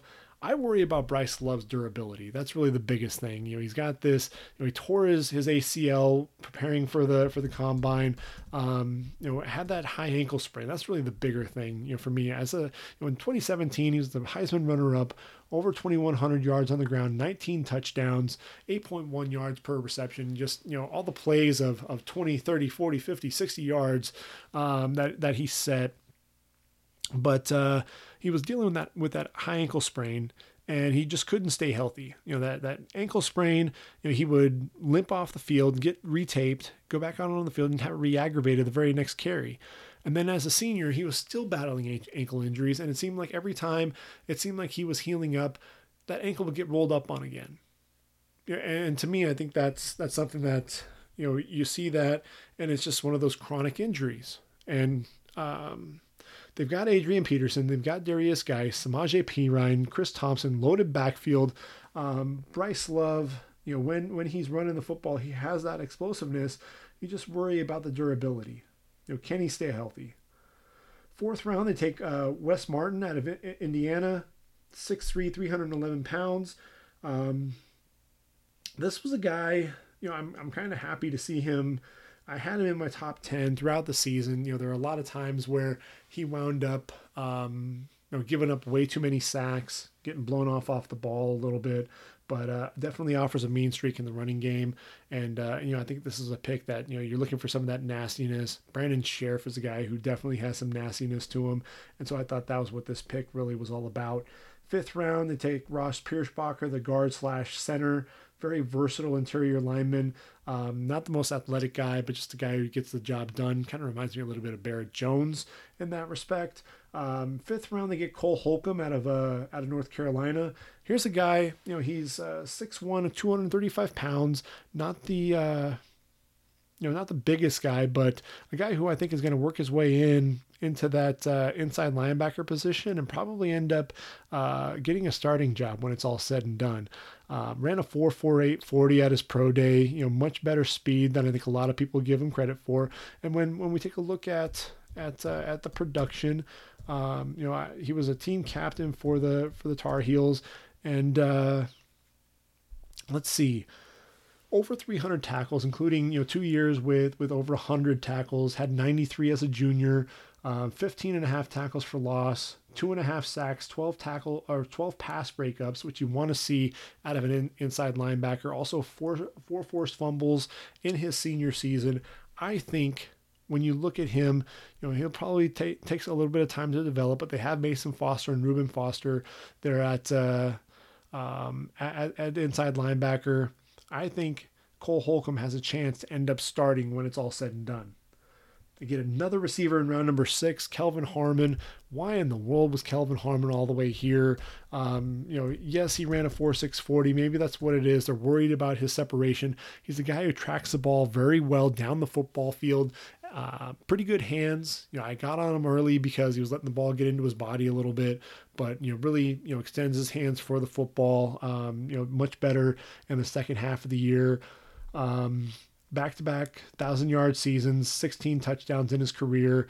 A guy who, can he stretch defenses? Maybe not, but a guy who knows how to get open, knows how to win those 50-50 balls, and, extends really well for the football, tracks it well, adjusts well to the back shoulder throw, catches the ball over his shoulder very well. And then round number 7, maybe one of my favorite cornerbacks in the draft, and it's Jimmy Moreland out of James Madison. This is a guy who I think is going to compete every time he's out on the football field. 5'11", 194 pounds. Check out these stats at the cornerback position. Over 200 tackles, 12 tackles for loss, 18 interceptions. You heard me right, 18, including 8 as a junior in 2017, and 63 pass breakups. That's insane. He's never had less than 11 pass breakups in his career and had 22 as a junior. And then ultimately, you saw a little bit of dip in production in 2018, but that's also because his running mate on the other side, Rashad Robinson, went down to injury. Again, as a senior, uptick in the tackles for loss, 7.5. So he was able to, even though he didn't see the ball thrown his way as much, was still able to affect plays on the other side of the line of scrimmage. Very physical guy. You look at Josh Norman, he's definitely, the starter on one end, but, I think he can end up being a slot corner or nickel. And, to me, Jimmy Moreland, he doesn't have the size, but he's going to be a lot more physical. And I think, he's going to battle Greg Stroman probably for that third corner spot, with Fabian Moreau starting opposite Josh Norman. And, mark my words, Jimmy Moreland, even though he's a 7th-round pick, he's going to be a guy. He has a nose for the football, knows how to make plays on the ball, even returned 6 of those 18 interceptions for touchdown. Yeah, Jimmy Moreland can play. And then the second to last pick in the draft was Jordan Brailford out of Oklahoma State, 6'3", 252 pounds. This is a guy who definitely is a good edge rusher. Gets to the quarterback pretty well. Can get pushed around at times, but also sets a pretty good edge. A guy who can get, shows pretty good range, getting outside as well. Had, 31.5 tackles for loss, 16 sacks, including 10 a season ago, had 17 tackles for loss a season ago as well. A guy who's playing with a titanium rod in his leg. So some of the health concerns may have been part of what dropped him a little bit. But another guy who I think can provide depth there, rushing the passer off the edge, knows how to get home there. So, he's probably going to be that guy, back up Montez Sweat and Ryan Kerrigan, along with Ryan Anderson. You've got Marquise Flowers there at outside linebacker as well. So a guy who I think has a chance to make the roster, even though he was the second to last pick in the draft. So there you have it. We've gotten through all 32 teams, every single pick. So when you're talking about all the picks, we've talked about all... all the picks, at the end of the day. And so we've gotten through everything, taking a look at what we did like, what I didn't like, who some of my favorite players were, who some of my least, favorite picks were. And, at the end of the day, it was a fun 2019 draft. And ultimately we know what a lot of the narratives were during draft day, or during the draft and on draft day. Really what I want to do is see what that narrative is going to be. That might be how we kick off the 2020 podcast series, is what is the narrative you know, really looking like as we get into the season and throughout the season, you know, what's that narrative really looking like for this 2019 draft? We know what happened during the draft. What's it really going to be looking like? Because, you know, Baker Mayfield, we knew that was really the big conversation. A lot of those quarterbacks, and you really saw Baker Mayfield separate himself from all the other quarterbacks. And that's really the biggest storyline at the end of the day when you take that away. That and the fact that Saquon Barkley was the offensive rookie of the year. And then obviously Quentin Nelson being dominant. You had Darius Leonard being dominant, the defensive rookie of the year. Colts, every single one of their draft picks made the roster, made an impact.